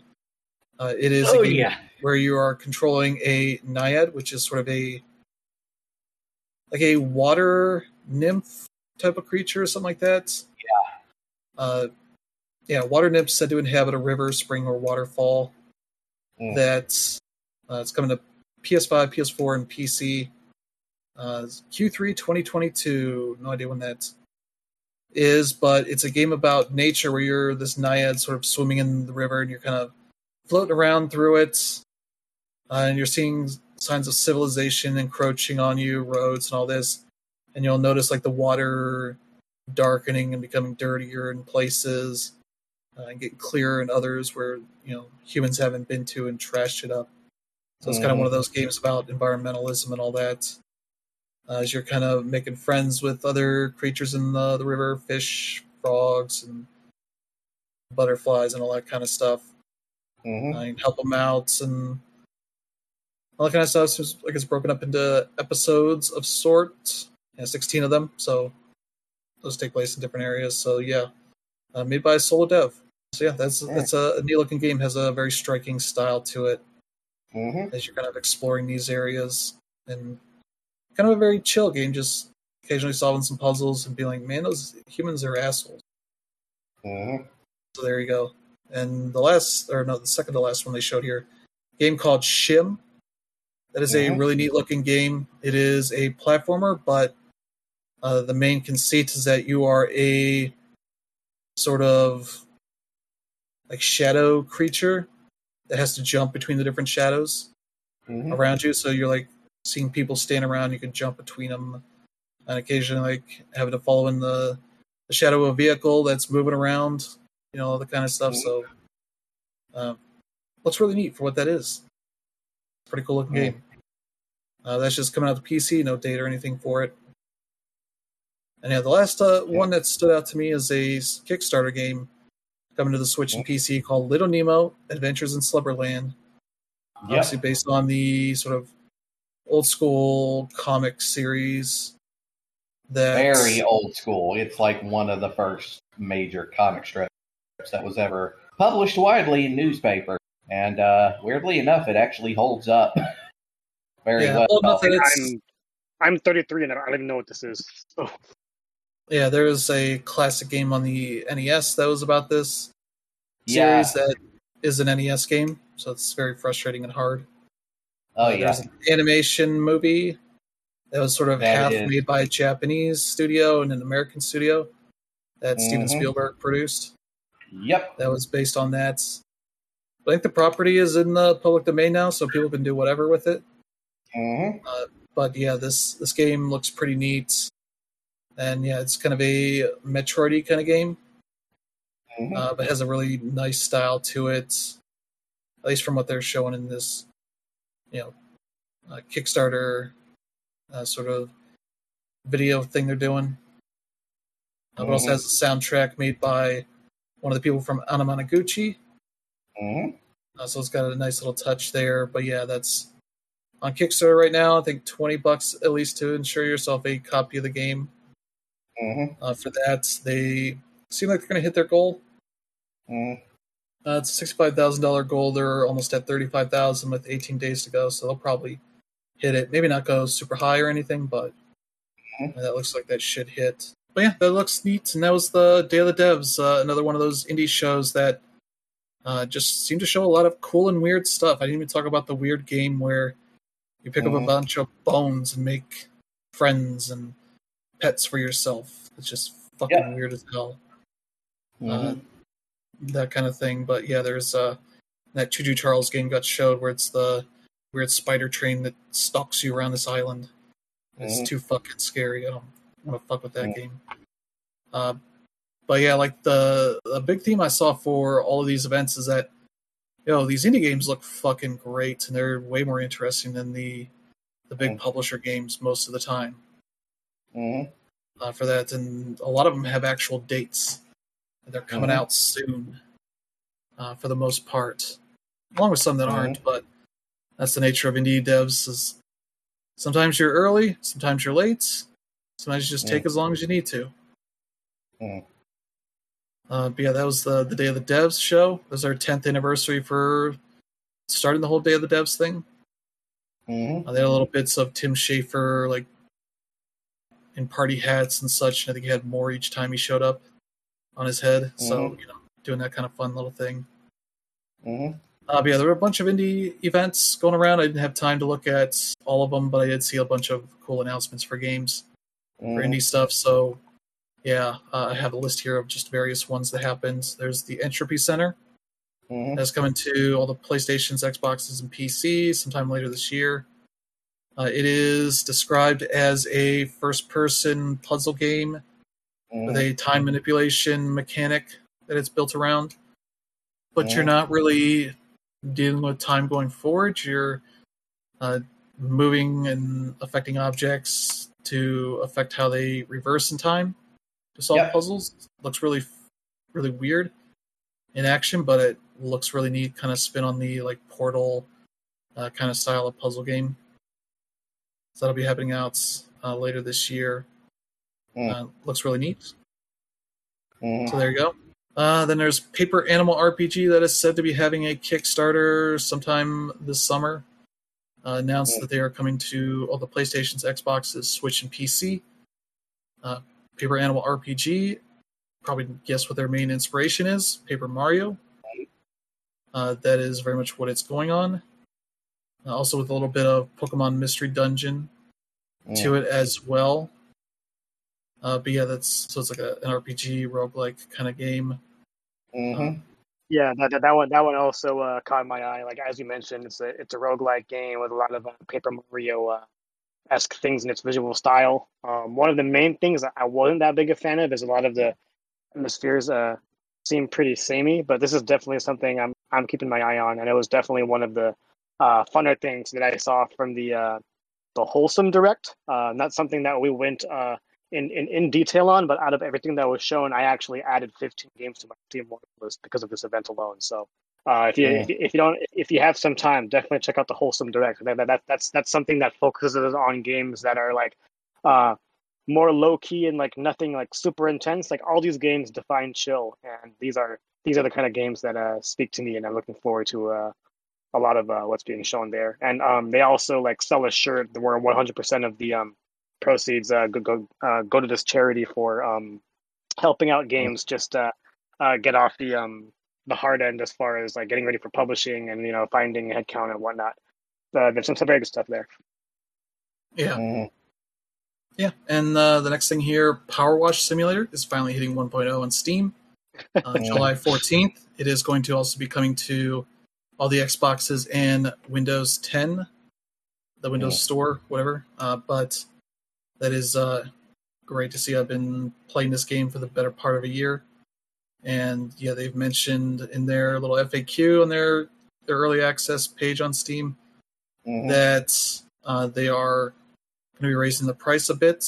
Uh, it's twenty bucks mm-hmm. right now, uh, so I assume it'll probably be thirty or forty bucks uh, but I believe I've seen that after Final Fantasy XIV, this has been the most uh, successful game Square has had mm. in the past year or so.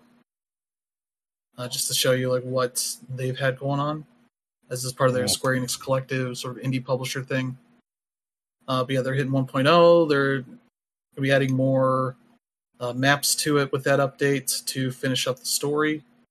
Uh, mm-hmm. And they said their their biggest map yet is going to be in that bunch as well as just various other things that are uh, happening. They're gonna have achievements, all sorts of things, uh, and that's great to see. Excited for this. Uh, this will probably be my game of the year.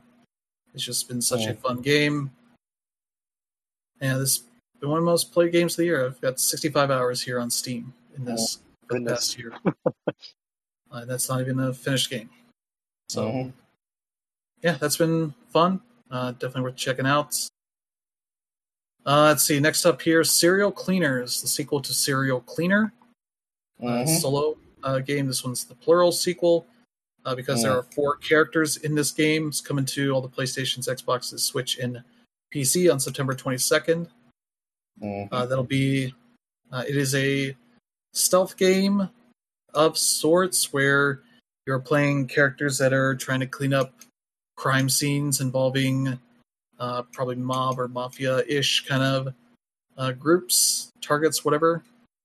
Uh, so you're trying to clean up those things while the police have gotten all over the place. You're trying to do stuff and stay out of the police's vision, all that kind of stuff. This one has more of a, a 3D look to it, uh, but looks really neat uh, for the sequel. So yeah, that'll be happening in September to mm. uh, check out. So there you go. Mm. Uh, let's see. Also on the way here in about a month, Time on Frog Island is an indie game that is uh, coming to let's see all the PlayStations, Xboxes, Switch, and PC. That is, yeah, you're a frog sailor that is shipwrecked, or no, no, you're a person. Uh, your sailor is shipwrecked on a strange island after a terrible storm. Finds your boat in ruins, and so you're, you know, essentially trying to fix your boat and go home. Uh, mm-hmm. Uh, but along the way, you find all sorts of weird shit happening on this island. Uh, all the locals seem to be frogs, speaking a weird mm-hmm. language, and you know aren't gonna just help him out, you know, without any uh, him doing any work. So you gotta mm. put your work in, earn your way home. Mm-hmm. All the while, it's spending some time on Frog Island, I guess. Mm-hmm. You go. Yeah. So yeah, that's uh that's that one. Uh, next up here, there's a platformer called Tinykin. Mm-hmm. That is, yeah, coming to everything PlayStation, Xbox, Switch, and PC August 30th. Mm. Uh, this is a game about this character Milo arriving on Earth, find out that he's very small Mm. and everybody's gone, and a day hasn't passed since 1991. Mm. Uh, they somehow shrunk, I guess. Uh, team up with this mysterious Tinykin characters that are even smaller, using Mhm. unique powers to create ladders, bridges, explosions, a lot more. Maybe a little bit of uh, Pikmin there, or there's other games that have that kind of stuff there. Mm. Uh, but yeah, you're kind of exploring a lot of these like really tiny areas and cities and such that Yeah. have ants and insects and all this other stuff. hmm Find a way through the game. It sounds interesting. Uh, there you go. And the last one here, a game called Turbo Golf Racing. Mm. Uh, this is a game that I did a video for yesterday. That Mhm. is, hey, you know, Rocket League. That is, uh, Mhm. emulating soccer. Uh, what if you did that for golf? Mm. uh, Yep. where it's eight player matches where essentially everybody start, starts on one side of uh, the the hole that you're playing on, and you're hitting your ball across the uh, the grass and all that to try to get it Mhm. into the hole uh, before everybody else. And it's got a lot of the same controls as Rocket League, uh, though from my time playing it, it they were just off enough uh, to be a little frustrating at times. Uh, but that's probably a little bit of me having a thousand hours in Rocket League, having the muscle memory of that, and this game controls just a bit differently. That it's uh, a little frustrating. Mm. Uh, yeah, along the way, they've got a demo out now. You can check it out to play until I think the twentieth. That has its own like battle pass in it to unlock. Mm. Uh, some stuff that I assume you'll get to keep when it hits uh, launch uh, in early access on August fourth uh, for Xbox and PC. It'll be on Game Pass as well uh, for Yeah. that. And yeah, the the weird thing is that uh, for all the the cosmetic stuff, the thing that kind of changes the the gameplay a little bit is you can get these cores that you can equip that give you like extra uh, stat boosts or bonus abilities or stuff like that. That I felt Mm. like uh, this gives an unfair advantage to the people that have been playing for a while versus Mm. those that are starting and you know don't have any of that stuff. Uh, they do have a shop that you can uh, buy stuff from. I don't think the currency is currency you can buy because you get some of it from just um, playing the game. It has like little Mm. battlefield esque like badges you earn for like oh you spent the most time in the air or you did uh, the most flips that kind of stuff uh, for that. Uh, so yeah, that's kind of the uh, the fun little thing there. Yeah, the game's uh, pretty fun. Looking forward to seeing some more of that. But yeah, that is uh, going to be happening here soon. Hey. Uh, this, let's say the early access period is going to be about 12 months. Yeah. So yeah, I'll have matchmaking cross-platform play. I assume it'll come to the other consoles at some point because they're going to probably want to do that. Mm. Uh, but yeah, there you go. Turbo Golf Racing. Xbox is hoping it'll be their Rocket League. I'm not the Mm. biggest Rocket League. This this definitely uh, caught my eye. Um, Mm. the, the the the gameplay looked reminiscent of uh, the speed golf mode in Mario Golf Switch, and Mhm. um, except you know you're instead of uh, having Mario and Luigi run, you're using cars, and um, the, the the beauty of it is obviously like you know you all want to get you. Um, sorry, was it? Um, everybody getting their own balls into the hole, or was it one ball? Balls. They're all they're all So, yeah. ghosts.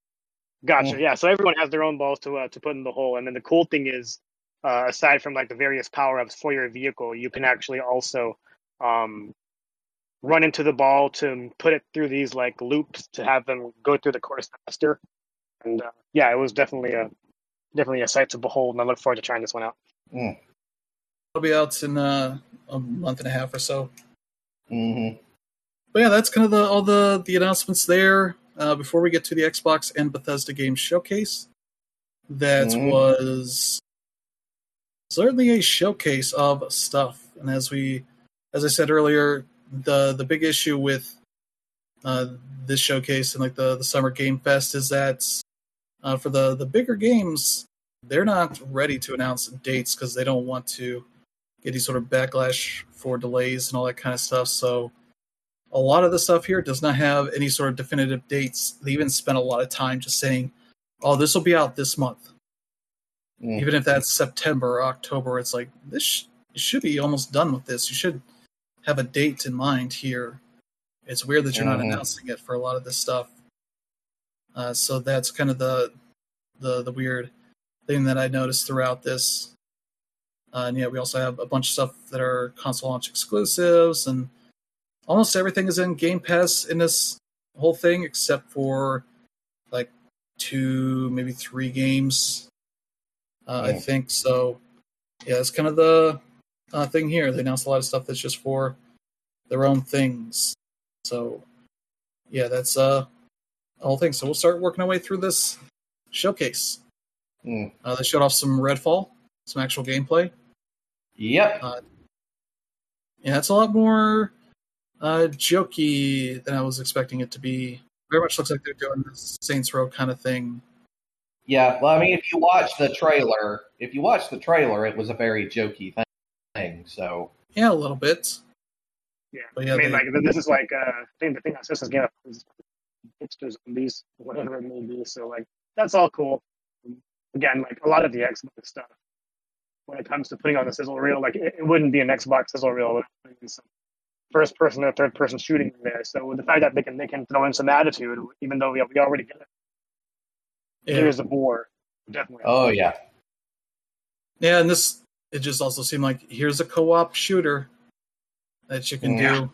This time it's vampires that have massive collars. hmm They're, they're I guess they're hipsters. Some of them are. Uh, but yeah, that's kind of the whole thing. Yeah, the different characters have different abilities, and they try to introduce all that kind of stuff. Mm. It seemed a lot like what that Saints Row reveal trailer looked like. Uh, the way a lot of the characterization's done here uh, for that is like, oh, okay. This might be something I play for like 30 minutes to an hour and then stop playing ever again. Just try it out. But it's dated for 2023. That's it. That's all the further they get after they delayed it earlier this year. Uh, then the first time that uh, Phil Spencer said, you know what, fuck the Nintendo Switch and all the people that like it. Uh, we're going to have Hollow Knight Silksong on our show hmm uh, and tell you that it's coming to uh, Xbox and PC Game Pass. hmm Uh, no date or anything. And just saying, fuck you. You wanted it on your direct, got mad for the past two years every time it didn't happen. Here it is. Mm. Buy an Xbox, you idiots. Yeah. I like, the, the funny thing about the, the whole like Nintendo joke is that you know, along with the Nintendo Direct come the Indie World presentations, which pretty much opened opened it up to like these kinds of announcements. And like the Indie World presentation is where we've seen games like Ori and uh, Cuphead show up and Nintendo stuff. So you know everyone's waiting for that sort of- sort of appearance, but just isn't. It's on Xbox. Here we go. Yeah. Yeah.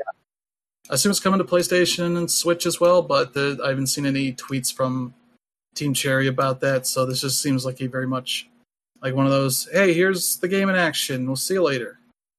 Mm. This is all you want, I guess. Yep. As people have been just wanting a date, and it's like that happened with Hollow Knight as well. As they just kind of, you know, just worked on it until it was ready, and then announced the date then.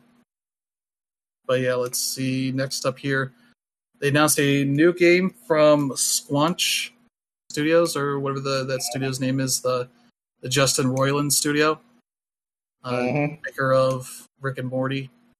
Uh, Mhm. and that's a game called High on Life that very much looked Yep. like uh, what if we had uh, Borderlands, but uh, with Rick and Morty jokes all throughout it instead of Mhm. Borderlands jokes. Uh, that one's a console launch exclusive, Xbox PC Game Pass coming out in October.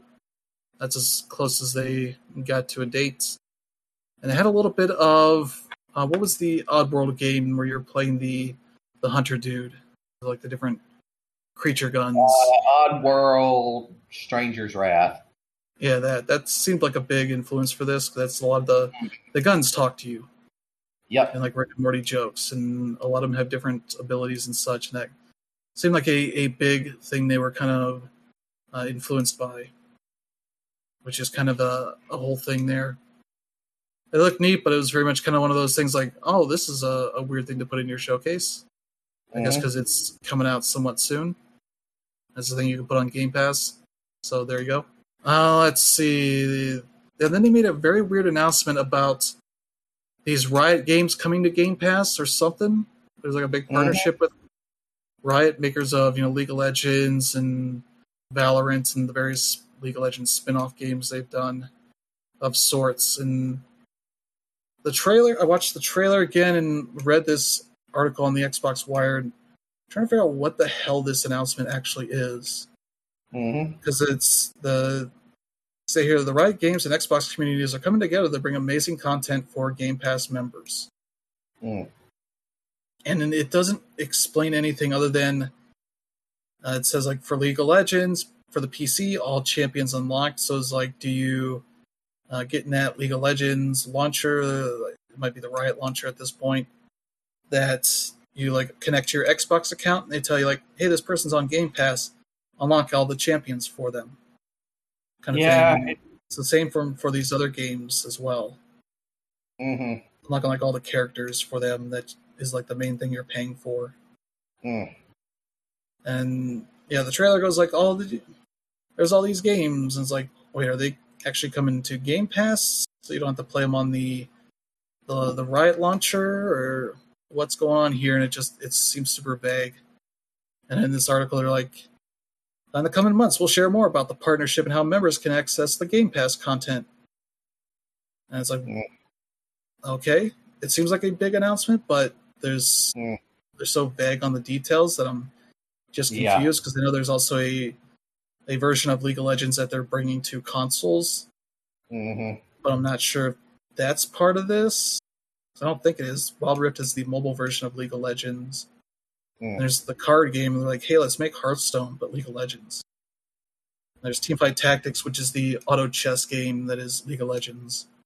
Yeah. Valorant is there. What if we did like Overwatch or Counter Strike Go? Yeah. League of, not League of Legends, but their kind not of thing. League of Legends, but yeah.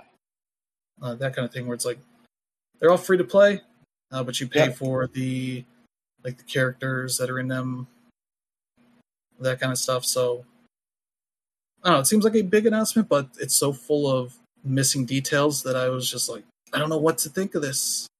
Mm-hmm. It probably cost Microsoft a lot of money, but they didn't say what that money is actually doing. Yeah. I assume it's just a thing where you can attach your account. And it's like, hey, this person's on Game Pass. They don't Maybe. have to pay hundreds of dollars for these characters anymore. And then it's like, what do they get out of it? What are you paying for then? Mm-hmm. I assume there's like cosmetics and other stuff you can get out of it, mm. but it's just sort of weird. I don't know. Yeah, like obviously this is a big announcement. Um, we're we're also not the target audience for it, but at the same time, it's you you have to wonder like who this is really for. I mean, if you're a League of Legends fan, you're playing on PC, and there's no reason to you for you to move on to Xbox. Um, uh, almost anybody, everybody I know with a gaming laptop who you know plays League of Legends has it there. There's no reason for them to get an Xbox Series S or X. You know, yeah. I, I don't know if, it, if it's for the whole TV thing, but aside from that, like I, I don't really see how this really makes sense for from to make any money. Also, Riot's already huge, so I don't know. It's weird, but if, if it pulls certain people into it, I guess that that, that could be cool. You, you have a bunch of League of Legends properties on Netflix uh, doing well who don't even play the game. Like I, I actually um, like, like that show. I've seen a couple episodes. I've never playing any of them. Yeah. Yeah, I guess it must just be a user acquisition strategy of like, hey, mm-hmm. get Xbox stuff in front of these League of Legends people. Maybe they'll get the Xbox console or, you know, get the uh, get on the, the Windows Store and the Xbox mm-hmm. app on there and play some of those games uh, alongside League of Legends. Get on Game Pass and see all those games, and all that mm. that you could do on the mobile and PC stuff as well, and as well and vice versa. Introducing Xbox people that don't try these League of Legends games uh, to try them out somehow. I don't know, unless they're on PC, which like you could already do that before, but you know, it's kind of one of those games that is so huge, but you may not have ever met a person that's into those games, or may mm-hmm. not be a mm-hmm. thing that is publicly talked about, like you know, Call of Duty would be, or you know, Smash Brothers, uh, like that. especially because these games are especially like popular in various parts of Asia and all that. Uh, so maybe different communities that they're just trying to connect in some way and make everybody money out of that. I don't know. It was a weird thing, and then they're like, "Oh, it's going to happen winter 2022." I'm like, "What? Mm. What is going to happen?" I guess they'll announce, but it's one of those weird things. Mhm. Uh, let's see. Then uh, they went to show off some uh, of a Plague Tale Requiem, the new game that is Mm. coming to everything. Yep. Well, the new console, Switch, and PC. No PS4, Mm. Xbox One, uh, but also be on Game Pass, and it's coming out sometime this year. They only put it 2022, not even a month, so that's a little weird. hmm Uh, then we got a big presentation on the return of Forza Motorsport. Yep. as they showed off the a bunch of the new stuff they're doing tech wise, which is like okay, that's that's neat. I figured you were going to do this because Gran Turismo does this, so there's a lot of the Mhm. same kind of ideas uh, for that. Uh, that's on uh, both Xboxes, PC, and Game Pass, spring 2023. Like my thing was like the big problem with the last few games is that the the campaign was just kind of the same thing over and over again, hmm and that was kind of the thing that needed more of a shake up than the tech. Mm. I mean, the tech was just more like, ah, it looks a little bit better. That's cool. Whatever. Uh, but yeah, this will be, I think, the first motorsport that's on Game Pass since they started doing the whole day one thing. Uh, Mm. so there you go for that. Uh, and then they went for a whole weird announcement of Flight Sim 40th Anniversary Edition Mhm. another like edition. So the thing they do on Game Pass is they every time they add a big update, they like change what the the name of the game is a little bit and the box art and all that to Mhm. acknowledge this new content, but then try to say it's like a new thing. It's like, oh, this is on Game Yeah. Pass again. It's like, okay, that's weird, but yeah, part of this thing they're doing some neat little stuff where they'll have like the the old planes, like the I think the Wright brothers plane is on there the Spirit of St. Louis, like famous old planes and a bunch of other stuff in there. Uh, that update will Yeah. hit in November some point. Then they ended it by showing uh, the Pelican from Halo uh, Infinite, I Mhm. guess, the the one from the trailer. Uh, Mhm. is also coming to uh, Flight Sim, and it's out now. Yep. So you can fly a plane that was meant for space flight, and weird and just, I guess, it simulates that. Mm. you kind of go up into the the higher parts of the Earth's atmosphere into like as much space as they'll let you in this game. So you can kind of do some of that stuff. hmm Uh, then they went to Overwatch 2, show that off, Yep. uh, and that that trailer was weird because it was like, what are they showing off here? And they said it was out October 4th. Didn't mention it was free to play, going free to play. Uh, it was going into Yeah. early access October 4th, but that is on everything all the PlayStations, Xboxes, Switch, and PC. They're going to early access uh, for free to play, and that's the multiplayer stuff. Campaign Mhm. stuff is coming at some point, but that is seemingly so far off. They're just like, oh, let's get the multiplayer out now. And we'll say it's early access, so you can't be that mad if it's not what you want. Because they've made changes to this game compared to the first, where it's now 5v5 versus 6v6 Mhm. and that's more in line with what Overwatch League is doing, Yeah, which has annoyed a lot of Overwatch people because they don't Mhm. want to play this like a an esport, Yeah. but they're making it the the regular game play like the esport. hmm So that's caused a lot of uh, chaos in the community. Yeah. Um, they did actually like premiere a new character this time around. So, although Yeah. technically the, character they premiered has been hinted at by the original Overwatch and like you know a bunch of environmental stuff forever. So, Yeah, and that video is weird because they introduced other characters and it's like, wait, is this person in there too? But they just in this little story bit. Because I know they Yeah. do when they introduce characters, they they do story things around them and all that. Mhm. this trailer was like doing it in such a way you're like, wait, is this person too? Are all these people in here? Or is it just the Mad Max lady? Mm. It's like I guess it's just the Mad Max lady. Okay, yeah. that was a little weird, but yeah, that's Overwatch 2. hmm Uh, then they did some weird trailer about this old school developer of turn-based strategy games or whatever, uh, making a new one that's called Ara History Un- Untold. Yep. It's coming to PC sometime next year for Game Pass. It didn't really explain much of anything about what it was, Yeah. other than it's a Game Pass game that they that Microsoft can ta- tout as being part of their thing. Uh, so they brought uh, Bethesda back out to talk a bit more. Mhm. Introduce the ESO expansion that is already out on PC and is coming out to consoles next week. So there's that. But uh, then talk about the next expansion for Fallout 76 that was teased, I think, about a year or two ago, uh, where they're Mhm. going to the pit, Pittsburgh. The DLC from Fallout 3. That, I don't think what people were super thrilled about Mhm. but this might be better than that. I don't know, but that'll be hitting PS4, Xbox, PC, and Game Pass in September. Not, I don't think the ex- it's a free update, so that's how you're getting on Game Pass. It's not a paid thing. Mm. Because yeah, the next thing here, uh, Forza Horizon Five is getting a, another Hot Wheels expansion. I think three had a Hot Wheels expansion. I Mhm. think four had the Lego expansion. Mm. Uh, so now they're going back to Hot Wheels because that's the two kids' properties they that exist. Lego and Hot Mm. Wheels, I guess. Uh, but yeah, that'll be happening uh, July 19th, so pretty soon. That leaked before the show, Mhm. so that was one of those things that leaked early. Mhm. So yeah, you'll have this big area that you can go to that has all the the classic like orange tracks going around in Mm. weird directions and all that as you try to stay on them. Yep. So there you go.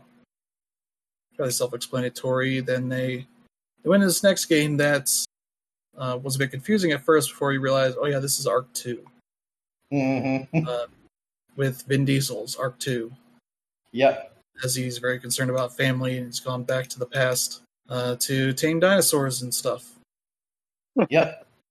And this was a tr- this was another one of those trailers where there's nothing in it really, other than to remind you that it exists and it's coming out in 2023 and it'll also be on Game Pass and it's a that's a console launch exclusive. Mhm. So there you go for that. Because Dan was like, "Is this Monster Hunter?" I was like, "No, this isn't their style," Mm. and it wasn't. So Yeah, it was uh, the T Rex wearing a crown, so I thought it was an engine. Yeah. I was like, "Oh, that's that game where you." Uh, in the first game, I think you started naked. You could poop Mhm. on the ground. Yep. You could Mhm. pick up that poop. Yep. You didn't probably get sick. I don't know. Yeah. Uh, but yeah, that's that. There's Scorn. They followed it up with the the weird H.R. Giger uh, horror porn game. Oh yeah, and I absolutely uh, want to play this uh, just for the experience alone. Um, Yeah, uh, that is coming to the new Xboxes, PC, and Game Pass October 21st. That's mhm. also console launch exclusive, so that'll be going elsewhere after that Yep. to scar other people. hmm Uh, let's see, we got Flintlock: The Siege of Dawn, the new game from the Ashen people. Yep. That is, uh, and you can tell that because it's also a Souls-like. Yep. In an Elden Ring fashion, you can jump now. So hmm they built that into the combat there, but the Mhm. characters actually have faces this time, so they've improved Yeah. on their tech. This will be on the all the PlayStations, Xboxes, PC, and Game Pass early next year. Uh, that looks neat. hmm Like, I also have these weird like triangles that I think are like dash points or something. You can like dash to them or warp to them or something to give you a little more mobility in the air. hmm I guess I don't know. Uh, and then they announced a new Minecraft game. That was a bit of a weird trailer. This is like a action RTS, I guess, called Minecraft Mhm. Legends. Uh, that's coming to everything, all the PlayStation, Xboxes, Mhm. Switch, and PC next year, 2023, on Game Pass. All that's also made by Blackbird Interactive. hmm Uh, they have their hands on a lot of stuff I see. hmm Yeah, they might have been the ones that made Hard Space Shipbreaker, and they were working on Homeworld 3. hmm also made other RTS games like Crossfire Legion, and uh, what else is on here? I think that's about it. But Mm. that was a weird trailer because it just started up and shown a bunch of Minecrafty stuff, and it's like, is this dungeons? Is Mhm. this regular Minecraft. This is something new for that. And then they started getting into a little bit of gameplay stuff as you're like on a horse leading these like zombies and villagers to go fight dudes coming out of an evil portal. Mm-hmm. I guess. And I was like, those are the dumb mobs. Why are you using them? Get Mm. the smart ones. I don't know. So that's a, a thing that's happening. I don't know if that's going to be good or not. I don't know. Mm. But there you go. It's a, a different Minecraft thing. Mm-hmm. They try to keep making more of those. Uh, what's else next? Oh yeah, they. I think this game was announced previously, Lightyear Frontier, uh, but they Mhm. showed off more of it. Xbox, PC, and Game Pass. Uh, it's going to early access spring 2023. It's console launch exclusive. Uh, it's very much one of those crafting farming games, but you are in a mech the whole time. Uh huh. So that was the thing. I when I saw that, I was like, "Oh, is this a new Astroneer thing?" Because it had the same kind of style as that game. Mhm. Uh, but nope, it's a, a slightly different game. But Mhm. that'll be happening sometime next year. Mm-hmm. Then uh, Gunfire Reborn. That just seems like a a shooter roguelike kind of thing. Xbox, PC, Game Pass, October. Looked all right. Yeah. Another game I might download on Game Pass, play for 30 minutes, be like, all right, that's enough. Mm-hmm. Nothing really bad about it, but let's see. The Last Case of Benedict Fox, which is a Cthulhu enhanced or infused like Metroid game. Yeah. That looked really weird and interesting. Mm-hmm. That is out in the spring 2023. Uh, only on the Xboxes and PC, console launch exclusive. So that's another one of those games that's gonna go elsewhere probably at some point. Mm-hmm. Yeah, so that's kind of a, a whole weird thing. That has some nice style to it and all that. Mm-hmm. But I don't know how much of it I'm gonna play if it's gonna get into the spooky Cthulhu stuff. Mm-hmm. So who knows? But there you go. There's another one of those you can play. Mm. Uh, then they showed off another game that's Xbox is publishing as Dusk Falls. Xbox PC Game Pass. It's out pretty soon, July 19th. As a narrative game, so much so that when they showed off the trailer, they showed a like branching timeline of potential events based off the Mhm. thing they were showing. Mm. Uh, but this game has a weird style to it, and all the characters kind of look like uh, this would be a visual novel if it had less of a budget. Uh, Mm-hmm. but then they they had more of a budget, so they did like second and third frames and just hop between them. There's no like smooth animation to it. It's Mm. kind of a weird style Mm-hmm. uh, to it, which is kind of weird to have the like characters moving like this, but you know, like a vehicle they show like moves seamlessly around Mm. when they're driving it, but the characters like move in this really weird kind of stilted way. Mm-hmm. But yeah, they in that kind of vein that it is in a Quantic Dream or supermassive kind of narrative adventure game. Uh, this one allows you to play uh, solo or with up to eight people in a Mm-hmm. weird sort of multiplayer sense as you fight over what to do next and see how things all turn out. Mm-hmm. Uh, so that's kind of a, a neat thing that they're doing there. Mm. Uh, so yeah, that'll be out in July. for you Mm. to check out. And they followed it up with a, a game that's fairly popular on PC, Naraka Blade Point, an Mhm. action focused battle royale. Mm-hmm. It has a little bit of like what if you know, what if like a, a Ninja Gaiden game was a battle royale kind Mm-hmm. of thing. Uh, it's Xbox PC Game Pass, console launch exclusive, and that's out pretty soon, June twenty third. Mhm. Uh, that's one of those neat little games. Uh, for that, that is fairly popular for the battle royales. Is doing something neat. Oh yeah. And then we got a bit of a surprise that Obsidian has a new game that's out in November called Mm-hmm. Pentiment. Mm-hmm. As the style of this game is very much PC indie developer as hell kind of style, because it's set in like a uh, a Middle Ages kind of setting, that kind of similar kind of art style. Uh, it literally takes place in 16th century Germany. Yeah, it kind of has that kind of medieval art style kind of Yeah, look to it. As your It's its uh, art style is meant to be reminiscent of like the etchings in the Nuremberg Chronicle. Uh, Yeah. So if anybody's ever said, yeah, it's definitely meant to look like that. Yeah, and Yeah, it's uh, what it's one of those games that they're trying to do a lot of uh, ways for the the story to go. I assume it's probably going to be a game that you can probably complete in a few hours, so you can Mm. replay it and see what other decisions would uh, influence how things go. And that kind of maybe Mhm. Fallout New Vegas kind of way, except Fallout New Vegas is a game that can be very long. hmm Uh, so yeah, this uh, yeah the means of helping to expose like people that are killing people, like figuring that out and making wrong decisions or right decisions, and seeing how that goes. Maybe how many ways it leads to you getting executed. I guess. Mhm. So there you go. That's out in November hmm from Obsidian Entertainment, probably a small team that made that. Because their other game got uh, a showcase uh, a, a bit here, grounded, because it's finally hitting 1.0 in September. They're gonna let you finish the story now after having to just dawdle around for the past like two years. I think this has been in, out for a bit. hmm Uh, so yeah, it's Xbox PC still on Game Pass, so you can finish the fight, I guess, in September. Yeah. Uh, let's see, Ereban Shadow Legacy.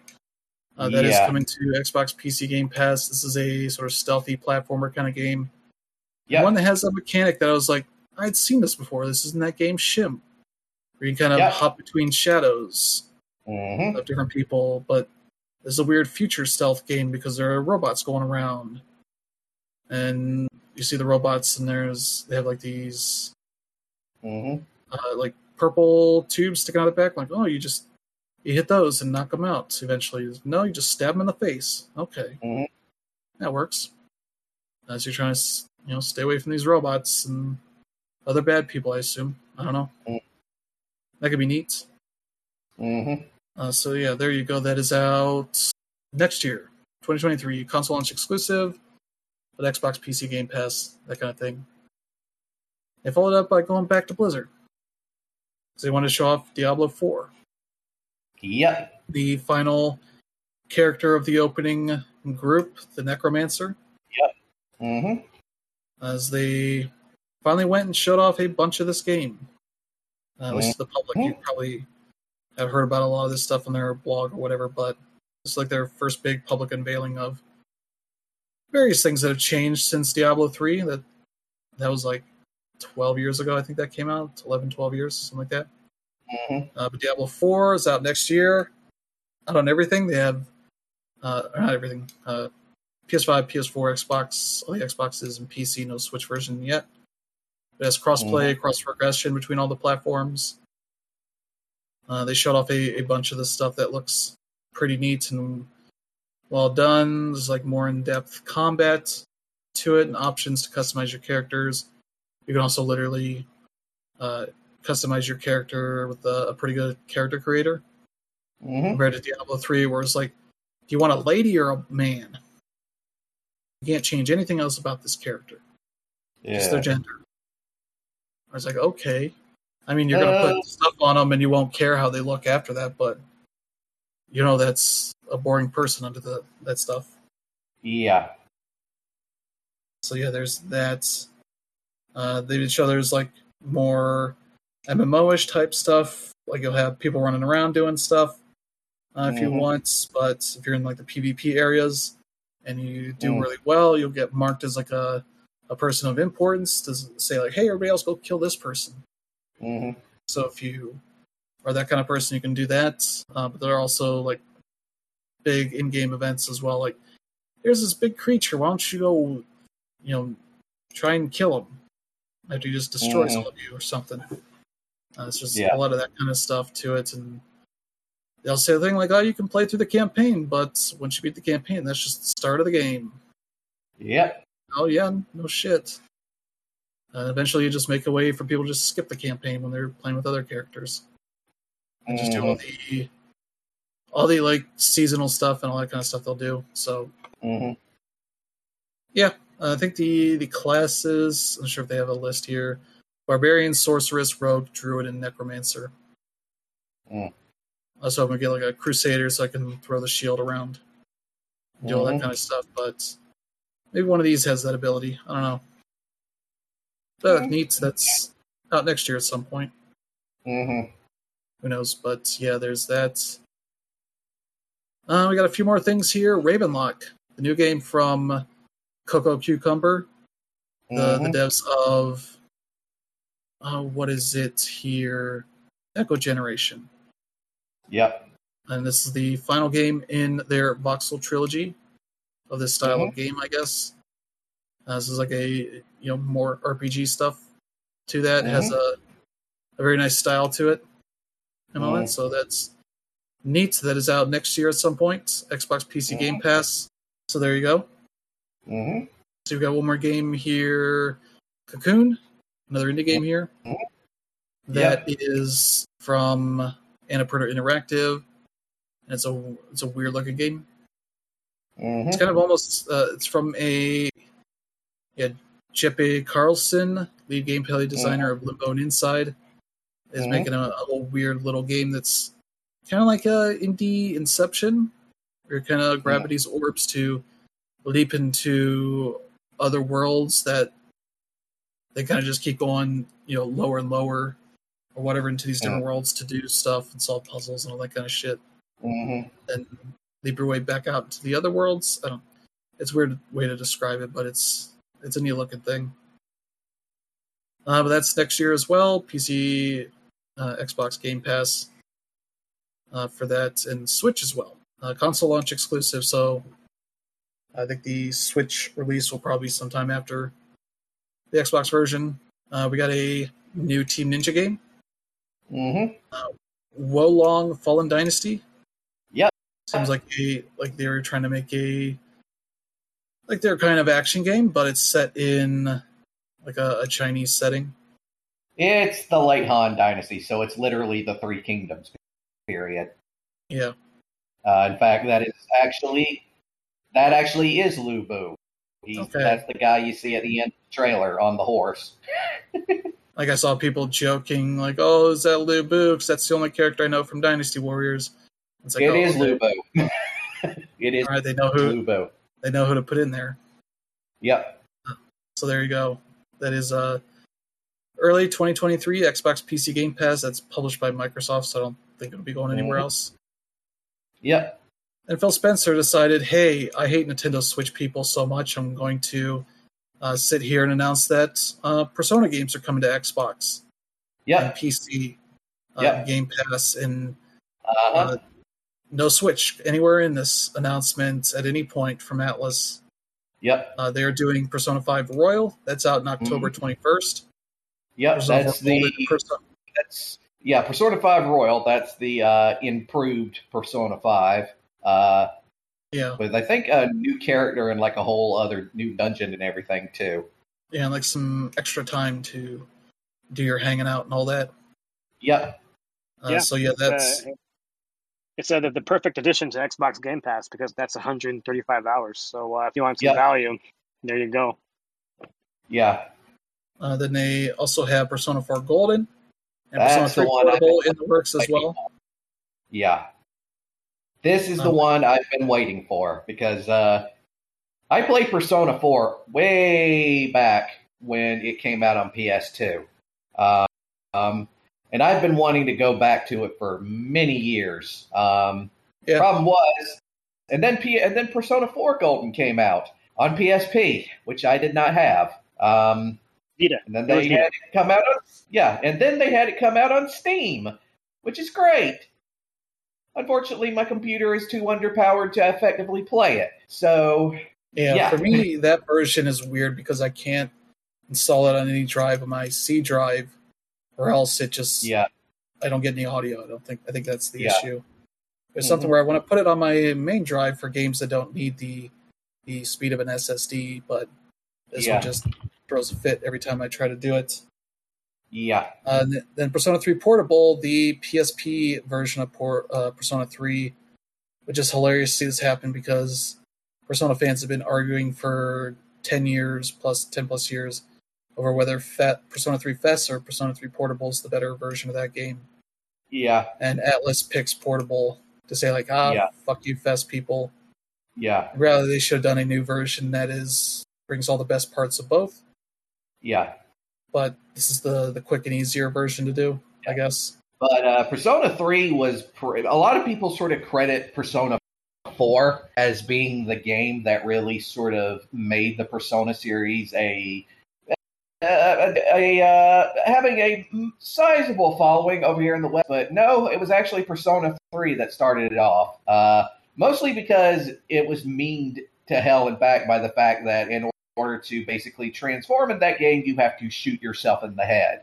Yeah, it was. It was. Uh, it was also pretty much like what, pretty much uh, revolutionized JRPGs in a way where hey, it's okay to go ahead and make these mature. They don't have to be for kids, even though Yeah. they're in high school. yeah, I mean, pretty much. I mean, pretty. If you look at Persona Three now, and you look at uh, the two games came after it, uh, they pretty much uh, stick with all the you know the standards that that first game started. Because before then, it was basically the two uh, other Persona games. The first Persona, of course, was absolutely butchered when they brought it over here, um, and Yeah. was received so badly that we never got the second one.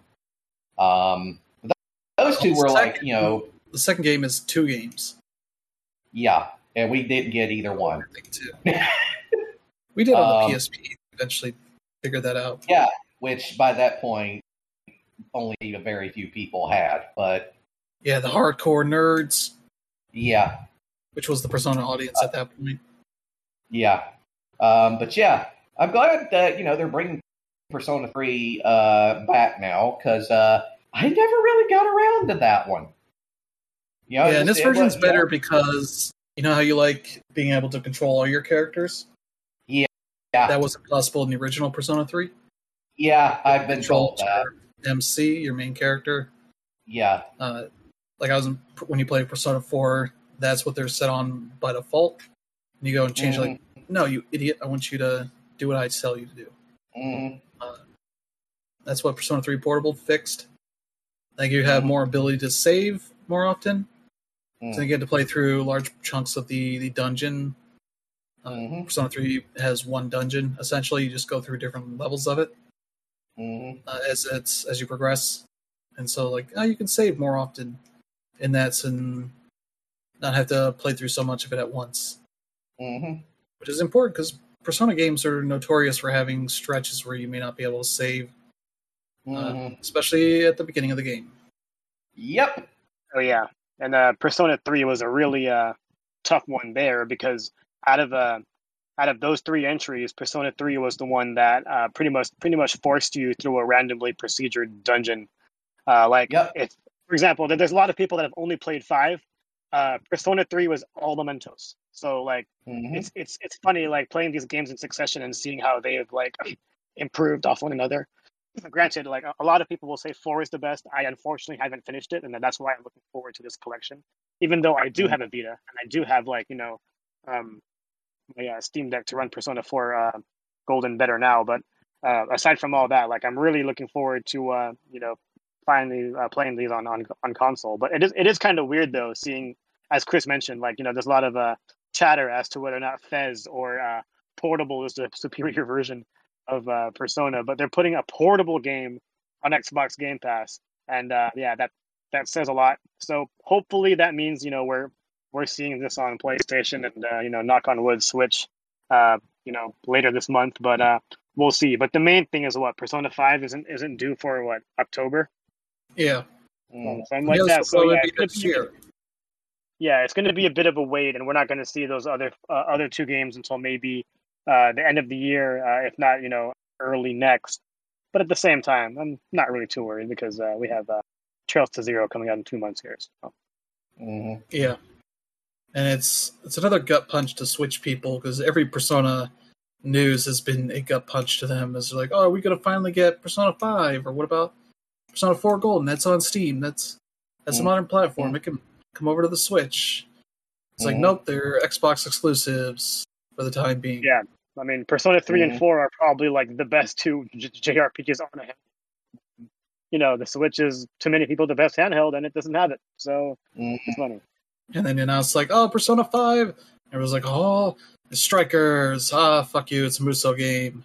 You don't get Mhm. Persona Five regular. Yeah, idiots. Uh, Phil Spencer did this personally. He said, "Fuck you, Switch people. Every direct you want this Persona game to happen, these Persona games to come to it, and he gets them. And they are only coming to Yep. Xbox for the foreseeable future. Uh, the official site is out now for these ports on the Atlus site, and yeah, they only mention uh, Xbox and Windows 10 or with the Windows Store or whatever. Mhm. Uh, so- changed all of their social media covers to show all three games coming to PC and Xbox Game Pass, and I'm like, oh, okay, okay, here, here we go. Let's just continue collecting all those Switch tiers. Yeah, I think the the the people dealing with the leaks and such are like, oh yeah, this come to Switch and uh, PlayStation. Uh, yeah, that's definitely going to happen. It's like this happens like, oh, that all went in the trash. So Mhm. uh, great, Ella's got probably got paid a good bit of money to do this, do all this work Mm. for the the Xbox versions and even Persona Five Royals. Uh, supposedly going to get some uh, upgrade stuff for the, the Series X and S Mhm. in some way, and I'm like, is that going to come back to PlayStation at some point uh, for the PS5? I don't know, but as just enough lack of info that's nerds that want to play it on the Switch are just super angry now, which is every Persona thing. So there you go, have fun with that. Uh, let's see, and yeah, like no Steam for the Persona 3 Mhm. Portable either. That is uh, just going to be on Windows, the Windows Mhm. Store, and Game Pass. So there you go. A great weird announcement. Uh, so yeah, that is kind of a Mhm. a whole fun gut punch. Oh, Atlus just put out a video tweet of Mhm. this news with Morgana and Teddy announcing that it's not coming to uh, Nintendo or PlayStation. Yeah. It's a hell of a way to rub it in their faces, I guess. Mhm. Yeah. Good job, Atlus. Yep. You said you want that money more than the money you get by having it on everything. So Mhm. There you go. But uh, yeah, we had two last things here. Uh, Phil Spencer Mhm. also made a big deal about uh, announcing this partnership with Kojima Productions to work on their new game. I Mhm. they're supposed to work on two games, but this one specifically is very vague in the way it's described in this little Mhm. video talking about how he's had this weird idea he's wanted to do uh, for a while, and it's a cloud uh, focused game. I Mhm. don't know if it'll be like a local version. It's gonna be like exclusive to the Microsoft Games Cloud, whatever. Mhm. But that's the the way he frames this whole thing, Mm. and that's all. That's is like, oh, we're partnering with Xbox to do this cloud game thing. That's it, Yep. Yep. which is weird and just vague enough. It's like, okay, I don't, I don't know what this is. Why does it have to be the cloud? Mhm. It's gonna be a game that deletes itself every time you lose. Mhm. or quits out of the cloud. I don't know, Mhm. something weird, but that's happening. I, I don't think it's there's not even like a logo or a name or anything. So this seems like it's going to be quite a ways off, years at least. So Mhm. Microsoft's the one publisher willing to announce things that are so far in the future. Uh, it might be another gen before you see it realized. Mhm. I don't know. But then we got uh, a little bonus after dealing with that a bunch of gameplay from Starfield. Yep. Finally get to see this game. Still no date or anything. It's 2023. Yeah. Uh, the new Xbox, uh, PC, and Game Pass. Mhm. Uh, so there you go. And yeah, seeing seeing them walk out of whatever the starter area is, Yeah. I was like, oh, this looks like exactly like the start of Fallout 3. Yep. I was like, oh, Definitely. oh yeah, this is this is Bethesda game studio. Okay, yeah. everything else is like, Uh, yeah, I think this all stems from like Fallout Three and uh, the gameplay stuff, more Fallout Four ish stuff. Yeah. And then they're like, hey, what if we did No Man's Sky, but not Yeah. as procedural and with Yeah. like two hundred million dollars? Yeah. Nothing in this game unlike No Man's Sky, where a lot of the planets are procedurally generated, nothing in this game is procedurally generated. It's all made uh, specifically by people. Um, and that's to its detriment because No Man's Sky has some brilliant creatures that have butt faces, and that's yeah why No Man's Sky. I still don't think this game's going to beat No Man's Sky for me because uh-huh. none of its none of its characters or creatures will have a butt for a face. So yeah, that's to its Uh. But it looks yeah. like it's doing all the open world game stuff. yeah. Um, Kill basically, you get XP, you explore the map, yeah, you mine Yeah. stuff, craft stuff, you modify your gun, you can build a ship and go to other planets. And they say there's a thousand of them. Like, okay, sure. sure. Okay. Uh, Are they all just going to be like three three cities and uh, a wasteland of enemies to kill? Uh, yeah, I'm like, uh, let's be honest, but, but our, our current skepticism is very much warranted considering basically what has happened with their most recent releases. You know, Fallout 76 ended up being a giant turd, and Oh, it's Yeah, better, just- but that early it's part better was now, but when it first released, it was more terrible and broken than your average Bethesda first release terribly typically is. Um, and Fallout Four had issues, and Fallout Three had Yeah. issues. Skyrim Yeah. had issues. Yeah, um, but I mean, uh, uh, it's not like I, I, I dislike anything I'm seeing. I'm definitely interested, but you know, it's It's just you after. you say, "Hey, Bethesda Game Studios making a game in space." Yeah. Yeah, and it's like, yeah, okay, that sounds cool. Uh, can they follow through with it though? You know, Yeah. can this? And you know, that's why a lot of people are like, okay, uh, um, I'm extremely skeptical. I mean, are we even watching actual gameplay footage here? That isn't, you know, bullshot. Um, Seems like real gameplay because that game was supposed to be out in November. yeah, yeah, whether- uh, runs as well as that looked.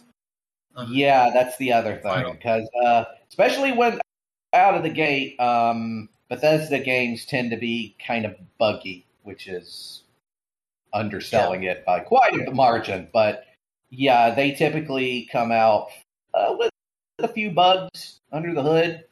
Um, sometimes it's Yeah. not necessarily to the detriment of the of the game. You know, Skyrim had a few bugs coming out, but it was still, you know, pretty good.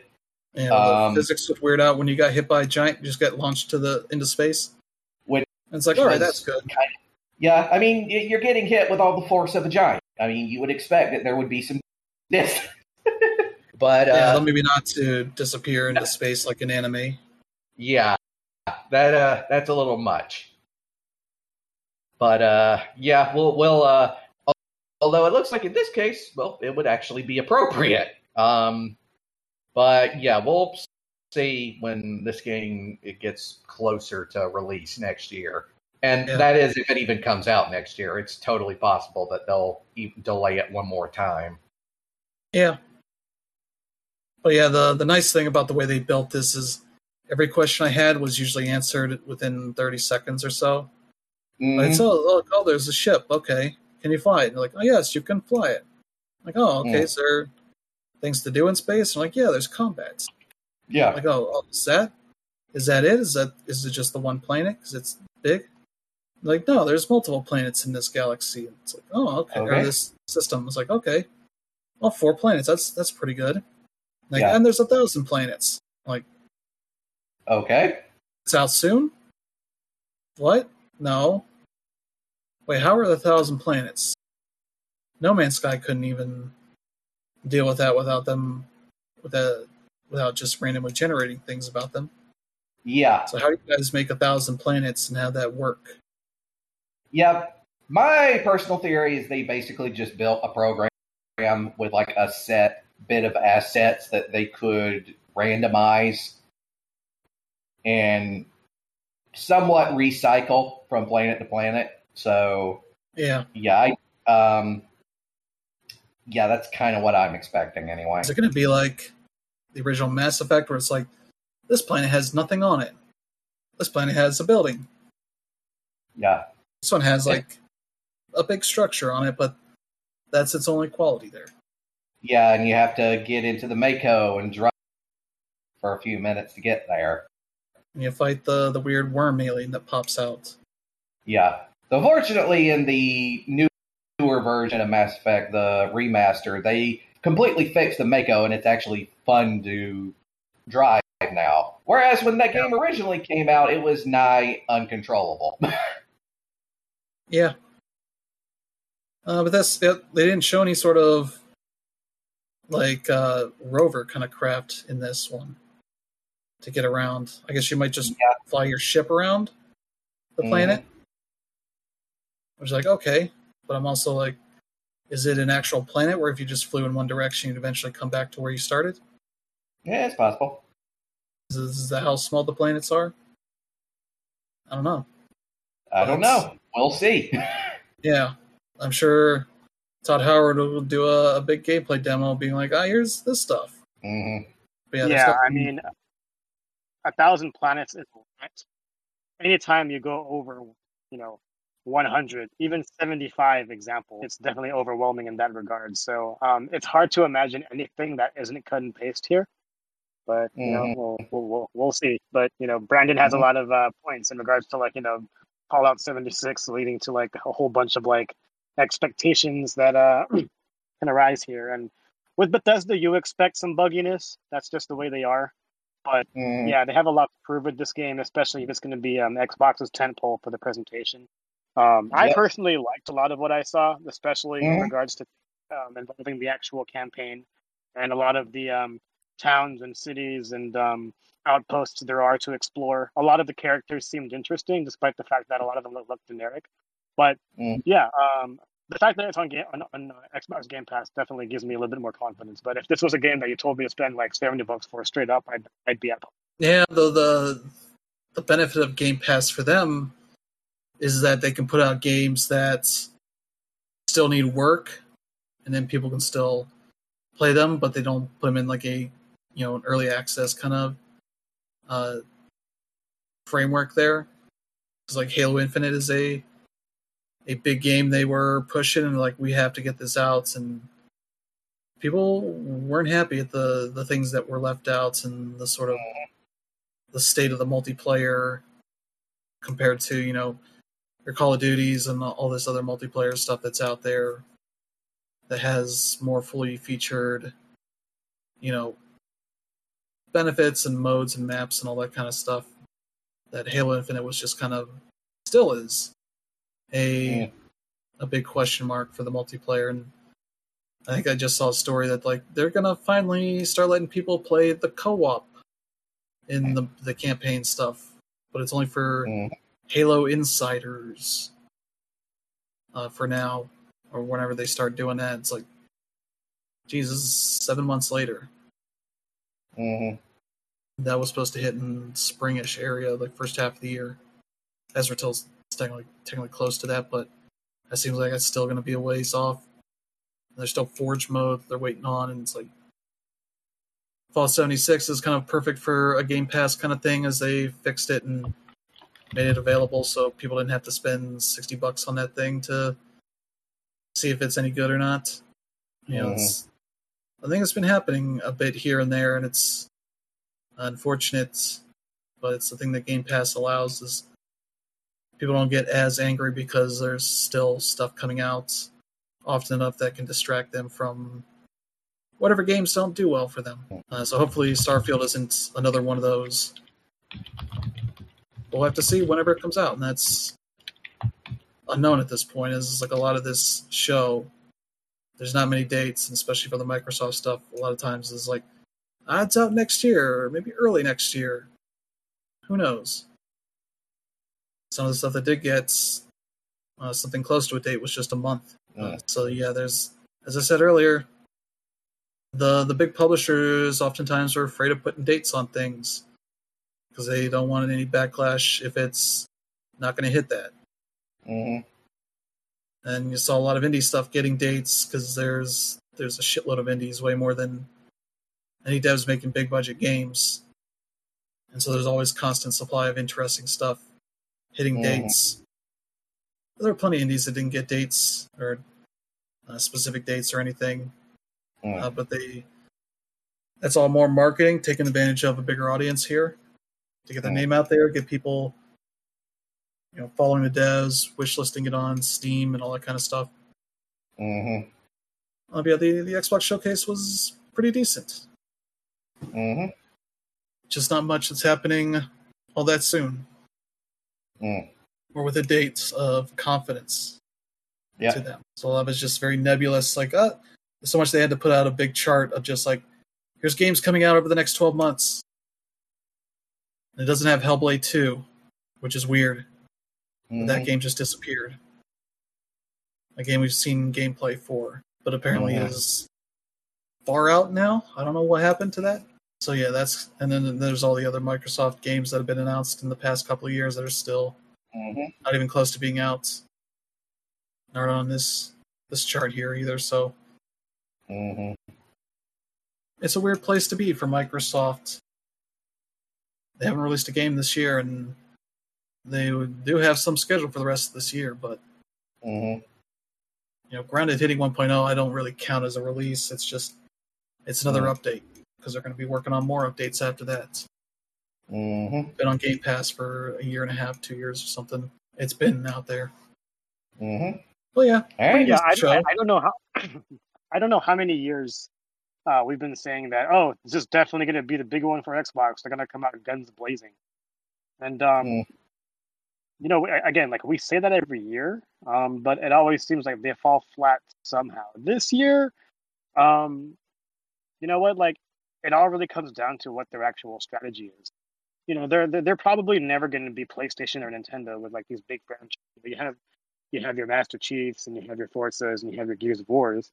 And uh, the funny the funny thing is, only Forza made it to this presentation. But um, aside from that, you know, they're they're still growing. They're still trying to figure it out. Obviously, they've made a whole bunch of acquisitions, but we don't even know what's coming out of any of those studios yet. And until they've reached a point where they're ready to show some this is just going to be like generally what we see. You know, we'll, we'll see Microsoft continue to push indies, continue to push Xbox Game Pass in a way that, you know, it's it's obviously the biggest the, the biggest and best value there is in gaming. Um, and yeah, as we enter what's probably the, the second phase of this generation, like um, a lot of the stuff that Microsoft has shown from the get go in regards to the Series X has come out already, with the exception of Hellblade.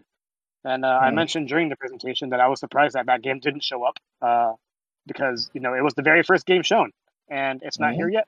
Uh, we we don't know when it's when it's going to get here, and you would hope that it would arrive this year. But I, I wouldn't want to you know rush Ninja Theory in, into it or anything because I feel like that game has a lot of potential. But is that game going to sell a bunch of Xboxes? Is that game going to sell Game Pass mm. subscriptions? I don't think I don't I don't think so. Um, Halo Infinite is, is, is entering season three, and um, they've they've lost a lot of people after a, what was a what was an awesome launch. And uh, yeah, it'll it'll Xbox is definitely in a better spot than they have been in previous years, but you ha- you have to wonder what they'll do to really separate themselves from the pack. As you know, PlayStation continues to be dominant with uh, the the PS5 sales, despite the fact that you know not not not everybody that has them uh, Nintendo is always going to have its IP to just just fall back on. Like we were, we're all excited for Zelda. They have a hell of a holiday lineup, and uh, yeah, with with Starfield like you know pushed to 2023.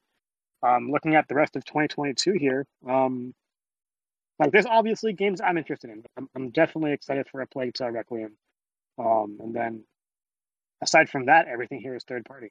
So it's mm. it's just a different spot, and uh, I don't know. Like th- th- this presentation wasn't bad. It wasn't. It wasn't the hellfire that uh, Keighley's was.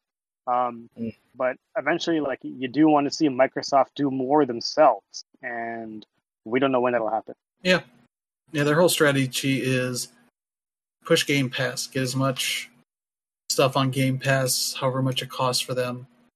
Uh, mm-hmm. Uh, that's the thing they want on there.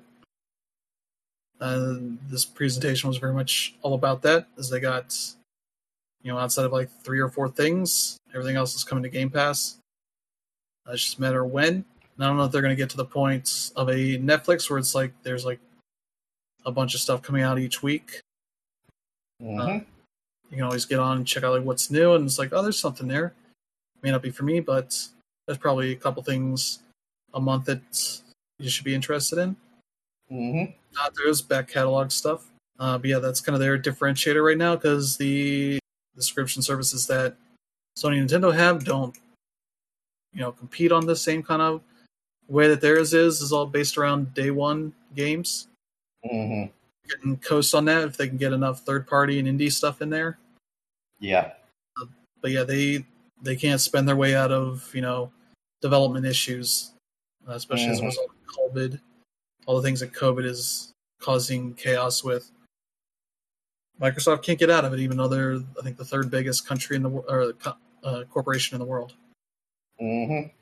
They can't spend their way out of development issues, and that's what they're seeing. And they'll hope that if the Activision Blizzard thing goes through, that helps give them more teams to pump out more content, but Mm-hmm. can still be the same exact issues. Could be. all that said, there's there there is still a slew of stuff to look forward to, um, especially if, like for those people who, you know, didn't get a chance to jump into Persona, um, and you know, Sea of Thieves continues to go strong. The the, the Forza Horizon DLC looks excellent. So yeah, like there there there there there's there's no shortage of stuff to look forward to. But you know, as far as things that are that are new, which you know we, we we kind of expect E3 or not E3, but you know we expect these summer events to really showcase what's left coming out this year. And you know, since everything got moved out of the way, there- it just it it just isn't there for Xbox right now. But you know that doesn't mean there isn't anything to play. Like you know, I I just got off COVID and beat three games on Game Pass because I was that bored. You know, there's Mm. a lot of stuff. You got anything to add, Brandon?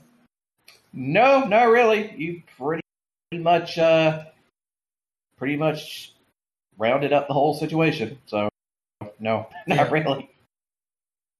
Uh, though, uh, what I will say about all of these events, it shows why if you have multiple consoles, PC and whatnot, you can really weather any sort of uh, deserts that any of them have of big releases.